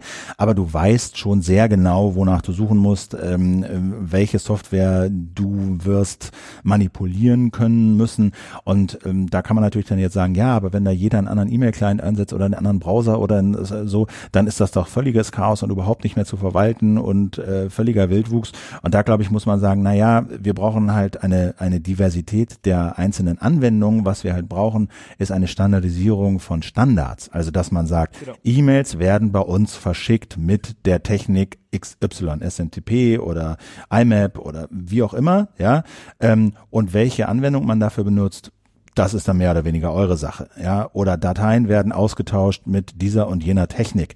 Welche Anwendung ihr dafür benutzt, um diese Technik anzuwenden, voila, ist euch überlassen. Am besten Open. Source. Aber so kriegt man halt eine Diversität hin und trotzdem eine Einheitlichkeit und Interoperabilität dieser ganzen Technik. Genau. Nicht Einheitlichkeit der Programme, wenn man sonst auch eine Einheitlichkeit quasi der Schwachstellen bekommt, sondern Einheitlichkeit der eingesetzten Protokolle. Und das ist übrigens generell auch im Bereich öffentlicher Verwaltung ein Riesenproblem. Es gibt von Leuten, die sich mit Software nicht so wahnsinnig gut auskennen, ganz häufig so diese Tendenz, ja, wir brauchen einfach für alles äh, oder für alle Anwender dieselbe Programme, irgendwie de, dieselbe komplexe Lösung, keine Ahnung, das Verwaltungsgerichtsprogramm so und so, das soll einfach bundesweit eingesetzt werden. Und da muss man sagen, nein, das ist einfach gerade nicht die Lösung. Dann hat man nämlich auch bundesweit dieselben Sicherheitsprobleme, sondern man muss halt festlegen, Verwaltungsgerichte arbeiten auf der Grundlage des Dateistandards so und so, meinetwegen Dateistandard PDF und sie legen ihre Dateien so und so ab und sie verschicken schicken Sie mit diesem und jenem Protokoll. Aber welche Programme dann eingesetzt werden, kann ähm, jeder für sich entscheiden. Und wenn nämlich dann alle diese Protokolle einhalten, dann hat man eine sehr gute Zusammenarbeit auf der einen Seite, auf der anderen Seite aber ähm, eben nicht so eine große Angriffsfläche für Attacken, weil einfach jeder ein unterschiedliches System einsetzt. Das ist und dann zum Beispiel hat man dann auch zum dasselbe, dieselben Vorteile, wie man sie sonst im Föderalismus hat. Ne? Die Idee beim Föderalismus ist ja unter anderem, wenn einfach die Länder ihre eigenen Gesetze machen können, dann gibt es auch so eine Art kreativen Wettbewerb. Ne? Dann können halt die Bayern schauen, ob möglicherweise Hamburg Hamburg eine kreativere Lösung gefunden hat für ein bestimmtes Problem und dann kann sich diese, können sich verschiedene Lösungen in verschiedenen Ländern etablieren. Man vergleicht die, ob die funktionieren und dann setzt sich das Beste durch. Ne? Im Grunde so Konkurrenz belebt das Geschäft, wenn man so will. Und wenn man natürlich jetzt in der Verwaltung einfach nur ein System für einen Zweck einsetzt, dann gibt es keine Konkurrenz und dementsprechend auch nur wenig Fortschritt. Wir hatten noch einen Hörerhinweis in der letzten Zeit, in der letzten Folge hatten wir sehr auf Microsoft äh, eingeschlagen ähm, und dann kam aber ein Hörerhinweis, dass auch Microsoft äh, seine Politik etwas geändert hat und eben auch sich, mm, ich weiß nicht sehr, aber auf jeden Fall mehr im Bereich Open Source engagiert. Da kam halt der Hinweis, dass die Unternehmenskultur seit sich geändert habe, seit Satya Nadella dort Chef ist, seit äh, vier Jahren jetzt knapp und eben, dass Microsoft auch einen sehr großen Beitrag leistet zu GitHub, also einem Portal, in dem so eigentlich das zentrale Portal, wo heutzutage Softwarecode äh, ausgetauscht und äh, wird und an Softwarecode zusammengearbeitet wird. Das ist vielleicht ein guter Hinweis, also dass da Microsoft durchaus auch lernfähig zu sein scheint. Ja, das ist also eine ganz andere Firmenkultur als unter seinem unter dem Vorgänger Steve Ballmer, ne, der ja so ein, so, ein, äh, so die rechte Hand von Steve äh, von von Bill Gates war, nicht von Steve Jobs, von Bill Gates, also dem einen der Microsoft Gründer.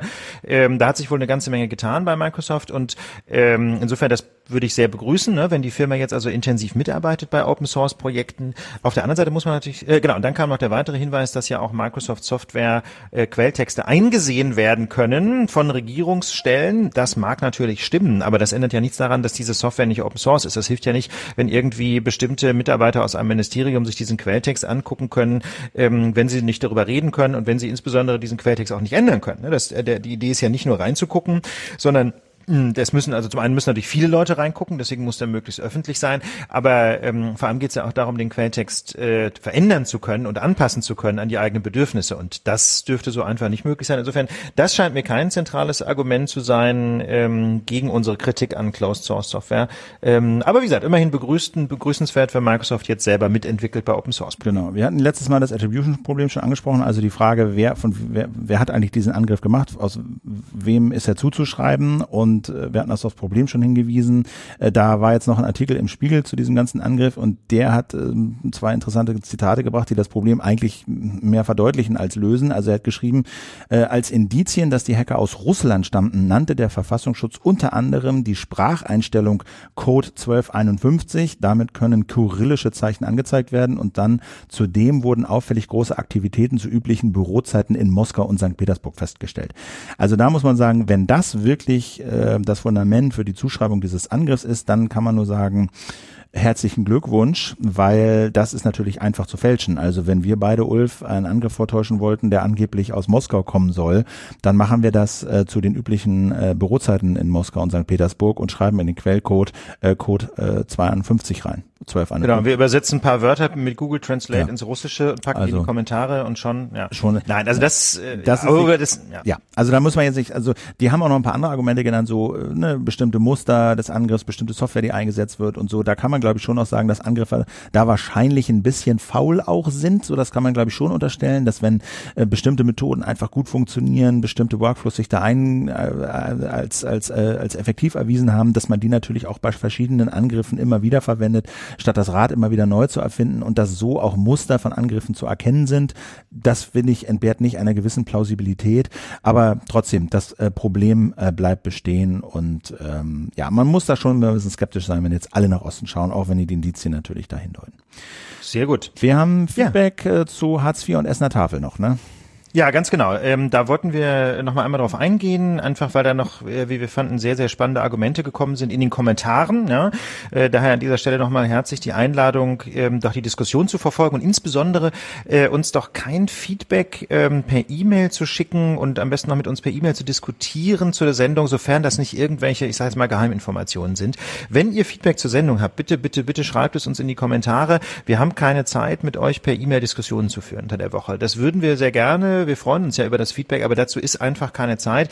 Wir können nur in den Kommentaren mit euch diskutieren, dann, äh, denn das, das versuchen wir da, das müssen wir eh moderieren, aber äh, quasi individual Feedback per E-Mail, das funktioniert einfach zeitlich nicht. Insofern bitte, bitte schreibt eure Meinung in die Kommentare. Es sei denn, ihr müsst aus irgendwelchen, äh, ihr seid quasi jetzt äh, als Whistleblower unterwegs und müsst bestimmte Informationen an uns vertraulich weiterspielen.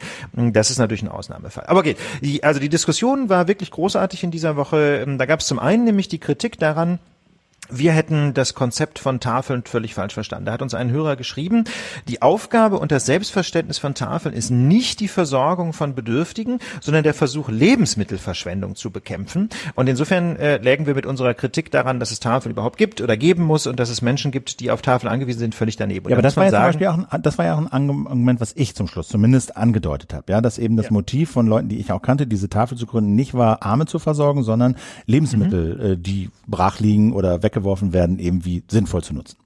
Ja, ganz genau. Aber da, da, das, das ist richtig. Deswegen denke ich mal, stimmt es schon mal nicht, dass wir das nicht gesehen haben. Äh, Du hast es ja, wie, du, wie gesagt, erwähnt. Aber vor allem würde ich mal argumentieren, das mag ja sein, ja, dass das Selbstverständnis vor allem ist, Lebensmittelverschwendung zu vermeiden. Aber ähm, ehrlich gesagt, dass die Lebensmittel an Bedürftige verteilt werden, ja, dass sie also quasi gerettet werden vor der Mülltonne, diese Lebensmittel, indem man sie an bedürftige Menschen verteilt, ähm, das lässt sich doch überhaupt nicht voneinander trennen. Ja, also natürlich geht das, äh, diese, diese Idee, wir retten die Lebensmittel und wir helfen Menschen, ähm, die, die liegen ja quasi in derselben Situation, in dem, in demselben Akt ähm, werden quasi beide Ziele verfolgt. Insofern mag es ja sein, dass man das ursprünglich aus dem einen Grund gemacht hat, aber ähm, damit verfolgt man doch automatisch den anderen Grund. Also ich glaube, das äh, ist, das scheint mir so ein bisschen Haarspalterei zu sein.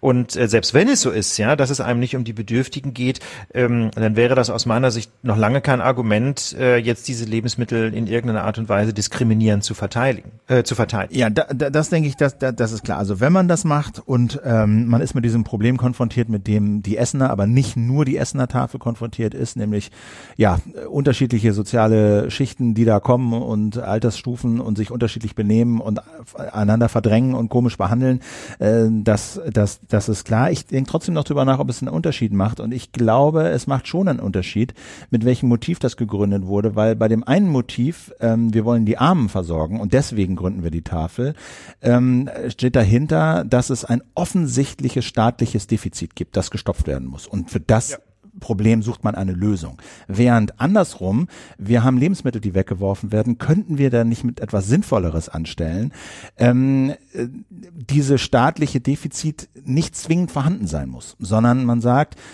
wir haben diese Lebensmittel und es gibt Leute, die sich darüber freuen, wenn sie sie bekommen. So, und das unterstellt nicht zwangsläufig, dass dort eine essentielle und fundamentale Versorgungslücke durch den Staat ist, sondern es unterstellt, es gibt Menschen, die diese Lebensmittel gut gebrauchen können. Das heißt nicht, dass sie sterben würden oder unmenschlich leben würden, wenn sie nicht Okay. da wären. Insofern ist dieses, dieses Argument nicht völlig von der Hand zu weisen. Finde ich. Aber gut, ich meine mal ganz ehrlich, es, selbst wenn es darum geht, dass man irgendwie dieses Essen einer sinnvollen Verwendung zuführen kann, dann führt es doch unweigerlich auch dazu, dass man dann eben Menschen braucht, äh, die dieses Essen tatsächlich abnehmen. Ja, insofern glaube ich, diese beiden Motive so künstlich aufzuspalten und zu sagen, es geht ja nicht um, um die Menschen, es geht nur ums Essen, das, das ist, wie gesagt, ist, aus meiner Sicht ist das deswegen Quatsch, weil das quasi zwei Seiten einer Medaille sind oder eines Vorgangs, nämlich Essen sinnvoll verwenden. Damit rettet man es zu, zum einen vor der Mülltonne, hilft aber zugleich Bedürftigen. Also weiß ich nicht. Das, das kam mir so ein bisschen, das kam mir so ein bisschen wie ein vorgeschobenes Argument vor. Ähm, na gut, wie auch immer. Wie auch immer. Es gibt noch ein zweites Argument, da hatte jemand so ein bisschen Verständnis dafür, ähm, wenn es in dieser, in diesen Warteschlangen irgendwie Probleme gibt, äh, sagen wir mal, mit Menschen anderer Herkunft, ne? das formuliert User Zuck so, ähm, aber wenn die Warteschlange plötzlich voll anderer Gesichter sind, anderes Alter, offenbar fast nur männlich, gerade bei Männergruppen mit typischem Aussehen, schwarze Haare, mittleres Alter, andere Hautfarbe, fremde Gesichtszüge, fremde Sprache, dann haben halt viele unbestimmte Angst, schreibt dieser User. Ob das moralisch okay ist, ist eine andere Frage, aber es ist erstmal nachvollziehbar, gerade wenn man als Rentner plötzlich damit zwangsweise konfrontiert wird. Wenn in der Warteschlange nur das alte Muttchen, egal ob Arabisch oder Deutsch stünde, dann wäre das sicherlich kein Problem, aber es sah wohl anders aus. Ne, das, das schildert dieser User. Genau, kann man, kann man ja nachvollziehen, dass das, das führt letztlich zu dem Problem, was, was ja die Essener Tafel auch geschildert hat und was ich ja eben ausskizziert habe und was eben, das kam jetzt auch in vielen Kommentaren, Zusendungen, Artikeln raus, nicht nur die Essener Tafel hat, aber was eben auch rauskam, ist, es gibt viel, viel bessere Lösungen, dieses Problem zu attackieren, als zu sagen, nur Leute mit deutschem Pass kriegen hier noch was zu essen. Also da hat's, da, da, da haben die Tafeln ja wirklich unterschiedliche Lösungen gefunden von bestimmten Zeitslots, von bestimmten Ta Tageslots, äh, Losverfahren, äh, so wechselnde Schlangen etc. etc. Ähm, die sind nicht alle selig machen, die sind nicht alle glücklich geworden damit, aber es gibt doch einige, die berichten, ja, so haben wir das Problem ne, durchaus, sagen wir mal, zumindest lindern können. Ja, und ehrlich gesagt ist aus meiner Sicht auch gerade äh, die zentrale Botschaft dieser Diskussion, dass man eben nach solchen kreativen Lösungen suchen muss. Es ist eben gerade das Problem, wenn man sich ganz schnell auf die scheinbar einfache Lösung stürzt, äh, zu sagen, wir gucken jetzt mal nach dem Pass. Das ist häufig die einfachste Lösung, zu sagen, wir gucken nach dem Pass, aber das ist eben zugleich eine diskriminierende Lösung, wo Menschen äh, auf Grundlage irgendeiner Nationalität mit einmal unterschiedlich behandelt werden. Und da, denke ich, sind, ähm, sind Tafeln, und zwar ganz egal, ob sie öffentlich organisiert organisiert sind oder ob es eine private Initiative ist, einfach aufgerufen, nach kreativen und nicht diskriminierenden Lösungen zu finden, denn die gibt es ja. Ne? Man muss sich halt einfach zwei Minuten mehr Gedanken machen und dann findet man eine Lösung. Aus meiner Sicht ist also nicht das Problem, dass, äh, dass die Essener Tafel überhaupt irgendwie ein Kapazitätsproblem hatte und das lösen musste oder lösen wollte äh, oder auch ein Kon Problem mit Konflikten. Ja, das ist alles legitim, dass man da nach einer Lösung sucht, aber diese Lösung muss eben nicht diskriminieren. Genau. Und für mich ist der Zug insofern ein interessanter Kommentar, weil, sag mal, die Lösung, die die Essener gefunden haben, eine emotional und spontane Reaktion ist auf das, was Zuck schreibt. Ja, ja es ist genau. sozusagen, mhm. ha, ja, stimmt, Problem, Lösung, äh, wir brauchen einen deutschen Pass, sonst gibt's kein Essen. Und das ist so ein bisschen analog zu diesen, äh, wir regen uns über, äh, weißt du, so irgend so ein, irgend so ein Interview auf und posten das erstmal in Social Media und stampfen jemanden in Grund und Boden. Sondern das ist eine emotionale, spontane Reaktion. Und da würde ich sagen, da muss man sich einfach ein bisschen mehr Zeit nehmen. Da muss man sagen, also ja. einmal kurz überprüfen, ist das eine, das ist spontan unser Lösungsansatz, aber ist das auch okay? Gibt es nicht irgendwas anderes? So, und das wäre sozusagen meine Lehre aus dieser Essener Diskussion. Das würde ich auch so sehen. Da gab es aber noch einen zweiten Punkt, ähm, der in diesem in diesem Kontext sehr spannend war. Und zwar nämlich die Frage nach Hartz IV. Wir hatten äh, quasi als einen der zentralen Gründe, warum denn so Tafeln sich so explosionsartig verbreitet haben in Deutschland, auf die äh, verbleibende Armut, äh, insbesondere trotz Hartz IV hingewiesen. Und da gab es dann auch einigen Widerspruch, äh, wo teilweise, wie ich fand, äh, in sehr in, in sehr befremdlichen Äußerungen quasi so äh, Opferblaming betrieben wurde, wo also die äh, Menschen, die auf Hartz IV angewiesen sind, ähm, ziemlich beschimpft wurden, auch bei uns in den Kommentaren. Ich dann lange überlegt, ob wir das überhaupt stehen lassen können. Ich habe das jetzt mal stehen lassen, weil äh, dann auch, wie gesagt, viel Gegenrede kam, so dass das eben nicht unkommentiert dasteht. Aber das hat mich persönlich schon sehr schockiert, ähm, wie menschenverachtend da auch der ein oder andere Hörer, äh, was in diesem Fall, glaube ich, argumentiert hat. Ähm, aber wir haben, sind dem dann nochmal so ein bisschen nachgegangen. Da kamen auch ein paar sinnvolle Hinweise auf, ähm, auf Zeitungsbeiträge in den Kommentaren und wollen das deswegen nochmal ganz kurz aufrollen. Was denn eigentlich das Problem an Hartz IV ist, jetzt nicht ganz groß, sondern speziell an der Berechnung der Hartz IV Höhe. Das Bundesverfassungsgericht hat äh, schon vor einigen Jahren festgelegt, dass, ähm, dass Hartz IV jedenfalls das Existenzminimum sichern muss. Das heißt also, diese Höhe des sogenannten Hartz IV-Regelsatzes kann nicht etwa irgendwie willkürlich festgelegt werden, ja, je nach Kassenlage oder so, sondern sie muss nachvollziehbar berechnet werden. Und das passiert jetzt praktisch dadurch, dass man Tausende von Haushalten befragen lässt durch ein Institut, was sie wofür ausgeben. Das ist die sogenannte Einkommens- und Verbrauchsstichprobe, kurz EVS.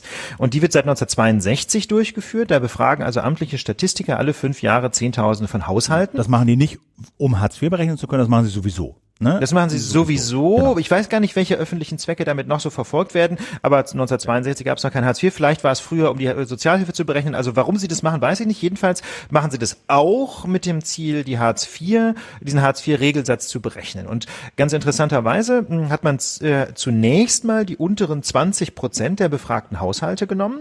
Und zwar 20 Prozent, die gerade noch kein Hartz IV beziehen, die nicht auf Sozialleistungen angewiesen sind. Ähm, und hat dann geschaut, was die denn so im Monat hat wofür ausgeben und hat daraus äh, oder auf dieser Grundlage dessen, was diese unteren 20 Prozent ausgeben, ähm, dann sich bemüht, den Hartz-IV-Regelsatz zu berechnen. Also Allerdings die Idee, die, die Idee ist so ein bisschen, wir gucken so, was Leute ausgeben, die gerade noch nicht auf Hartz IV angewiesen sind, um dann zu gucken, was brauchen denn so Leute, die Hartz IV brauchen, so um da so einen Vergleich zu schaffen. Ne? Genau, das genau, ist so die Idee. Und das ist jetzt auch nicht wünsch dir was oder so, sondern das geht eben zurück auf die Entscheidung des Bundesverfassungsgerichts, dass der Hartz-IV-Regelsatz nach einem vernünftigen Verfahren äh, berechnet werden muss, quasi nach dem, was Menschen haben, die gerade nicht auf Hartz IV sind. Wie gesagt, dann hat man also diese unteren 20 Prozent der Bevölkerung genommen, was die so ausgeben im Monat. Und ähm, das wären normalerweise 535 Euro gewesen im Jahr 2008, die ein Single-Haushalt in dieser Vergleichsgruppe ohne Miet- und Heizkosten monatlich ausgab. 535 Euro. Allerdings hat man dann nochmal ganz ganz groß den Rotstift angesetzt. Dann hat nämlich die Politik sich überlegt, was braucht man denn nicht, wenn man auf Hartz IV ist? Und da fielen dann eine ganze Reihe Ausgaben raus, und zwar unter anderem Alkohol, Tabak, Schnittblumen und noch eine ganze Menge anderer Dinge, die man angeblich nicht braucht, wenn man auf Hartz IV ist. Und ähm, damit blieben dann von diesen berechneten 535 Euro nur noch 362 Euro über, also nochmal erheblich weniger. Ähm, fast 200 Euro sind da nochmal rausgestrichen worden von den 535 Euro, weil man der Meinung war, das fällt halt nicht unter das Existenzminimum. Minimum. Da kann man schon daran zweifeln, ob denn eigentlich diese Streicherei eigentlich in Ordnung war. Das ist letztlich natürlich eine politische Entscheidung auf den ersten Blick, aber auf den zweiten Blick hat das Bundesverfassungsgericht auch festgehalten, dass es nicht darum gehen soll, quasi das physische Überleben alleine zu sichern. Die Leute sollen nicht nur nicht verhungern, sondern sie sollen ja auch irgendwie am sozialen Leben teilhaben können. Also ich meine, ähm, wie soll man, wie soll man denn quasi als Mensch, ja, als soziales Wesen überleben, wenn man sich kein Bier in der Kneipe mehr leisten und kann? War nicht auch Teil das war des, gar nicht, ja? ja? Genau. Und war nicht aber auch Teil des Urteils, dass es sozusagen eine Umschichtungsreserve Reserve geben muss, also dass du als als äh, zu dem zu dem zu dem Existenzminimum auch gehören musst, dass du dass du so ein bisschen umschichten können musst, dass du sagen musst, ich gebe ein bisschen weniger hierfür, ein bisschen mehr dafür aus und dass diese knappe Bemessung eben jetzt dazu führt, dass äh, einfach jetzt häufig das Umschichten quasi nur noch insofern stattfindet, als dass halt äh, die Leute auf das verzichten, was ihnen das äh, Teilhabe am sozialen Leben eben ermöglicht. So, ähm, da, jein, also das das steht so mittelbar drin. Mhm. Denn, Mittel, denn das Bundesverfassungsgericht verlangt ja eben, dass ähm, dieser Hartz-IV-Bedarf berechnet wird an dem, an dem, an den Lebensverhältnissen eben dieser, äh, der, der unteren, der, der unteren Kreise, sage ich jetzt mal, der sozial unteren Kreise der Bevölkerung. Ähm, die haben aber normalerweise eben noch eine sogenannte Flexibilitätsreserve. Genau, das, das heißt also, da ist, da ist ein bisschen, da ist ein bisschen Spielraum bei den Ausgaben. Man kann zum Beispiel einfach sagen, in diesem Monat kaufe ich mir keine Zigaretten, ähm, damit ich mir mehr Klamotten kaufen kann. Ja, man, das, das kann man ja so für sich persönlich entscheiden. Oder ich rauche halt mal weniger, ich gehe vielleicht mal weniger in die Kneipe, dann kann ich mir mehr Klamotten kaufen. Das Problem ist bloß, wenn man diese ganzen, in Anführungsstrichen, Luxusausgaben von vornherein rausstreicht aus dem, aus der Hartz-IV-Berechnung, dann gibt es keine Flexibilitätsreserve. Mit anderen Worten, der Hartz-IV-Regelsatz ist total auf Kante genäht. und wenn da irgendwas schief geht, ähm, dann reicht's halt schlicht und ergreifend nicht mehr und dann muss beim Essen gespart werden. Okay, also wir haben jetzt diese, wir haben jetzt, wir haben jetzt dargelegt, wie man zu diesen 362 Euro Regelbedarf kommt. Ja, genau, und äh, dann gibt's noch ein nächstes, nächstes Problem mit diesen 362 Euro. Also das eine Problem ist diese Streichung von allen möglichen Dingen, die angeblich Luxus sind. Es gibt aber noch ein zweites, äh, viel gravierenderes Problem, weil sich das nämlich ähm, finanziell noch mehr auswirkt. Äh, theoretisch, wie gesagt, sollen es die unteren 20 Prozent der Bevölkerung sein. Da hat dann schon mal die Politik Politik gesagt, okay, ähm, wir, wir nehmen jetzt nur noch die unteren 15 Prozent. Das ist dann natürlich, das sind, die sind dann eben noch mal ein bisschen ärmer. Ähm, in der Praxis werden dann aber ähm, nicht etwa die unteren 15 Prozent betrachtet, die kein Hartz IV bräuchten, sondern diejenigen, die sie faktisch nicht beziehen. Und man weiß, dass es relativ viele Menschen gibt, die zum Beispiel aus Scham oder weil sie Angst haben, äh, ihre Vermögensverhältnisse komplett offenlegen zu müssen, kein Hartz IV beziehen, obwohl sie arm sind. Das heißt also, diese, diese Sollgröße ist quasi schon äh, wesentlich niedriger. Ja? Also das heißt, um das mal zu sagen, also eigentlich sollte so, war die Idee, wir nehmen, wir nehmen Leute, die noch so viel verdienen, dass sie kein Hartz IV, keine Sozialleistung brauchen, weil sie eben genau. so ausreichend weil sie genug Einkommen, haben. weil sie Genau. genug haben. Wie viel geben die eigentlich aus? Aber de facto ist es so, dass halt äh, die genommen werden, die keine Sozialleistung beziehen. Was Genau, aus welchen Gründen auch Leute, immer. Aus welchen Leuten, was aber auch bedeutet, dass eben Leute mit einbezogen werden, die eigentlich zu wenig verdienen. Ganz genau. Um- die unter, dem, Sozialleistung. unter dem Hartz IV, genau. Ja. Es werden Leute in die Berechnung der, der quasi des Hartz IV-Regelsatzes einbezogen, ähm, die weniger haben als das Existenzminimum, weil sie aus lauter Scham oder aus welchen Gründen auch immer kein Hartz IV beantragt haben. Und Schätzungen von Sozialverbänden, zum Beispiel von der Caritas, gehen dahin, dass es 30 bis 40 Prozent dieser Vergleichshaushalte sind, ja, und wie gesagt, die dann eben zugrunde gelegt werden bei der Berechnung, die selber viel weniger haben, als Hartz IV eigentlich wäre. Das Also, heißt also, der massive sozusagen, also das sind nicht irgendwie die ein, zwei Prozent, die jetzt halt ähm, ne, keine Sozialleistung äh, beziehen, aber sie beziehen könnten, sondern es sind mm, an die Hälfte, also ein Drittel, 30 bis 40, Drittel 30 bis die Hälfte. 40, irgendwie, Drittel ja. bis die Mhm. Hälfte, ähm, die, die, die äh, keine Sozialleistung bekommen, obwohl sie welche beziehen könnten und so also mit in, die, in diese Berechnung des Existenzminimums äh, reinbezogen werden, die dann wieder zum Hartz-IV-Regelsatz führen. Also der ist ohnehin niedrig. So ist das Fazit, aber der äh, noch dazu ist aber die Berechnung offensichtlich, die Berechnungsgrundlage offensichtlich falsch, mit der dieser ohnehin sehr niedrige Regelsatz äh, errechnet wird. Genau, weil man halt Leute schon mit reinberechnet, die selber eigentlich äh, ärmer sind als der Hartz-IV-Regelsatz. Das muss man sich mal überlegen. Und äh, wenn man das nicht tun würde, ja, wenn man da sauber rechnen würde, dann wäre der Regelsatz etwa 60 Euro höher. Und da kann man sich vorstellen, wenn man im Monat irgendwie äh, 400 noch ein paar Euro hat, dann sind 60 Euro eine ganze Menge Geld. Warum macht man das alles so?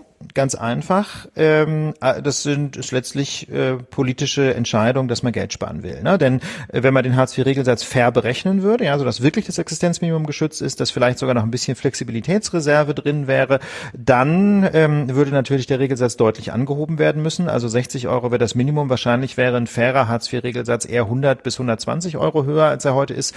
Das würde natürlich bedeuten mehr Hartz-IV-Ausgaben. Das würde aber auch bedeuten, dass man dann den Mindestlohn anheben müsste, ne? weil natürlich Menschen, die arbeiten, schon mehr haben sollten als jemand, der auf Hartz IV ist, einfach um einen Anreiz auch zu schaffen. Lohnabschattung, ne?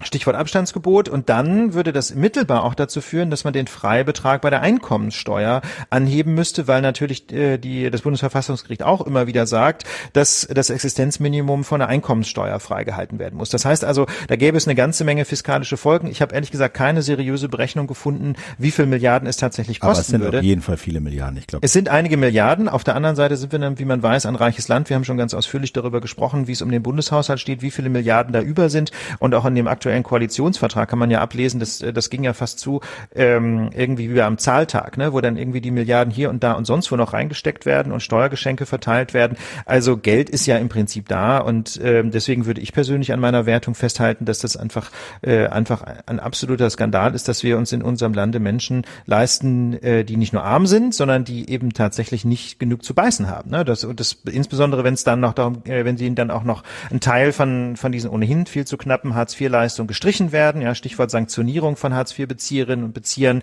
ähm, zum Beispiel, weil sie mal einen Termin verpasst haben bei Ärzten oder Psychologen. Die Zeit berichtet, der wichtigste Grund für solche Sanktionen, was auf Deutsch bedeutet, dass man von diesem Existenzminimum nochmal äh, Geld abgezogen kriegt, äh, weil sie äh, Termine bei Ärzten oder beim Amt oder bei Psychologen verpasst haben. Und da muss ich sagen, das finde ich, finde ich einen absoluten Skandal. Wobei es uns nicht darum ging, ja, um das noch klarzustellen, zum Schluss äh, die einzelnen Mitarbeiter im Jobcenter zu kritisieren. Da, da gibt es vermutlich wie in jedem Beruf gute und schlechte, sondern es, mir persönlich ging es nicht um ein Bashing von Menschen da, von Mitarbeitern, sondern mir ging es um das System, das ich für evident ungerecht halte. Wir haben noch ein bisschen weiteres Feedback zu diesem öffentlichen Personennahverkehr. Hatten wir gesagt, sei grandios gescheitert, äh, stellt sich aber raus, äh, im äh, Franken gibt's noch das beschauliche Erlangen. Hat uns ein Hörer, Hörerin geschrieben und da soll es tatsächlich kostenlosen Nahverkehr geben. Link findet ihr in den Shownotes. So soll es sein. Ja. Und dann müssen wir ganz zum Schluss noch eine kleine Korrektur anbringen. Und zwar hatten wir ja vorgestellt, äh, diese Aktion, wo eine, ähm, wo eine Initiative aufgefordert hat, in Supermärkten ganz bestimmte Produkte zu klauen. Und wir dachten, das sei vom Zentrum für politische Schönheit. Aber, das müssen wir korrigieren, diese Aktion war in Wirklichkeit vom Pen Collective aus Berlin. Und ähm, da muss ich zu unserer Schande gestehen, Philipp und ich hatten beide gedacht, das seien im Prinzip dieselben Leute. Peinlich. Ähm, sorry. Das haben wir jetzt nochmal nachgeprüft. Äh, das mag da personelle Überschneidung geben, so ganz genau weiß man das nicht, weil die ja alle sehr konspirativ unterwegs sind, diese Leute. Aber ähm, wir können jedenfalls nicht einfach davon ausgehen, dass das dieselbe Truppe ist. Insofern Korrektur. Tut uns leid. Sorry. Damit kommen wir zum Schluss. Da auch nochmal kurz der Hinweis. Äh, wir haben natürlich noch unseren Shop im Angebot. Da gibt's dann ab übermorgen, also dem 12.3. bis zum 16., also vier Tage lang, äh, wieder mal ein, glaube ich, Rabattaktion. Es gibt's ein bisschen weniger. Ähm, spart, glaube ich, einige Euro, wenn ihr den Aktionscode SAFE5, also SAFE wie sparen und die Ziffer 5, SAFE 5 beim Kauf eingebt. Da gibt's dann Hoodies und T-Shirts und Dassen. Ihr kennt das äh, populär, aber lohnt vielleicht nochmal der Hinweis. An dieser Stelle würde ich dann sagen, die Lage der Nation ist abschließend umfassend erklärt und analysiert. Ulf, wir und erörtert. Und erörtert. Wir ja. verabschieden euch und uns ins Wochenende. Genau, habt ein schönes Wochenende, kommt gut in die neue Woche, bleibt uns gewogen. Wenn euch die Sendung gefallen hat, ähm, schenkt uns gerne ein paar Sternchen bei iTunes oder auch im Podcast-Player eurer Wahl. Wir haben jetzt festgestellt, es gibt ja noch ein paar andere Podcast-Player, die auch eigene Kommentarfunktionen haben. Wenn es euch gefallen hat, freuen wir uns natürlich auch dort äh, über ein paar freundliche Worte. In diesem Sinne würde ich sagen, auf bald und ciao. Bis dahin, alles Gute, bis nächste Woche. Tschüss.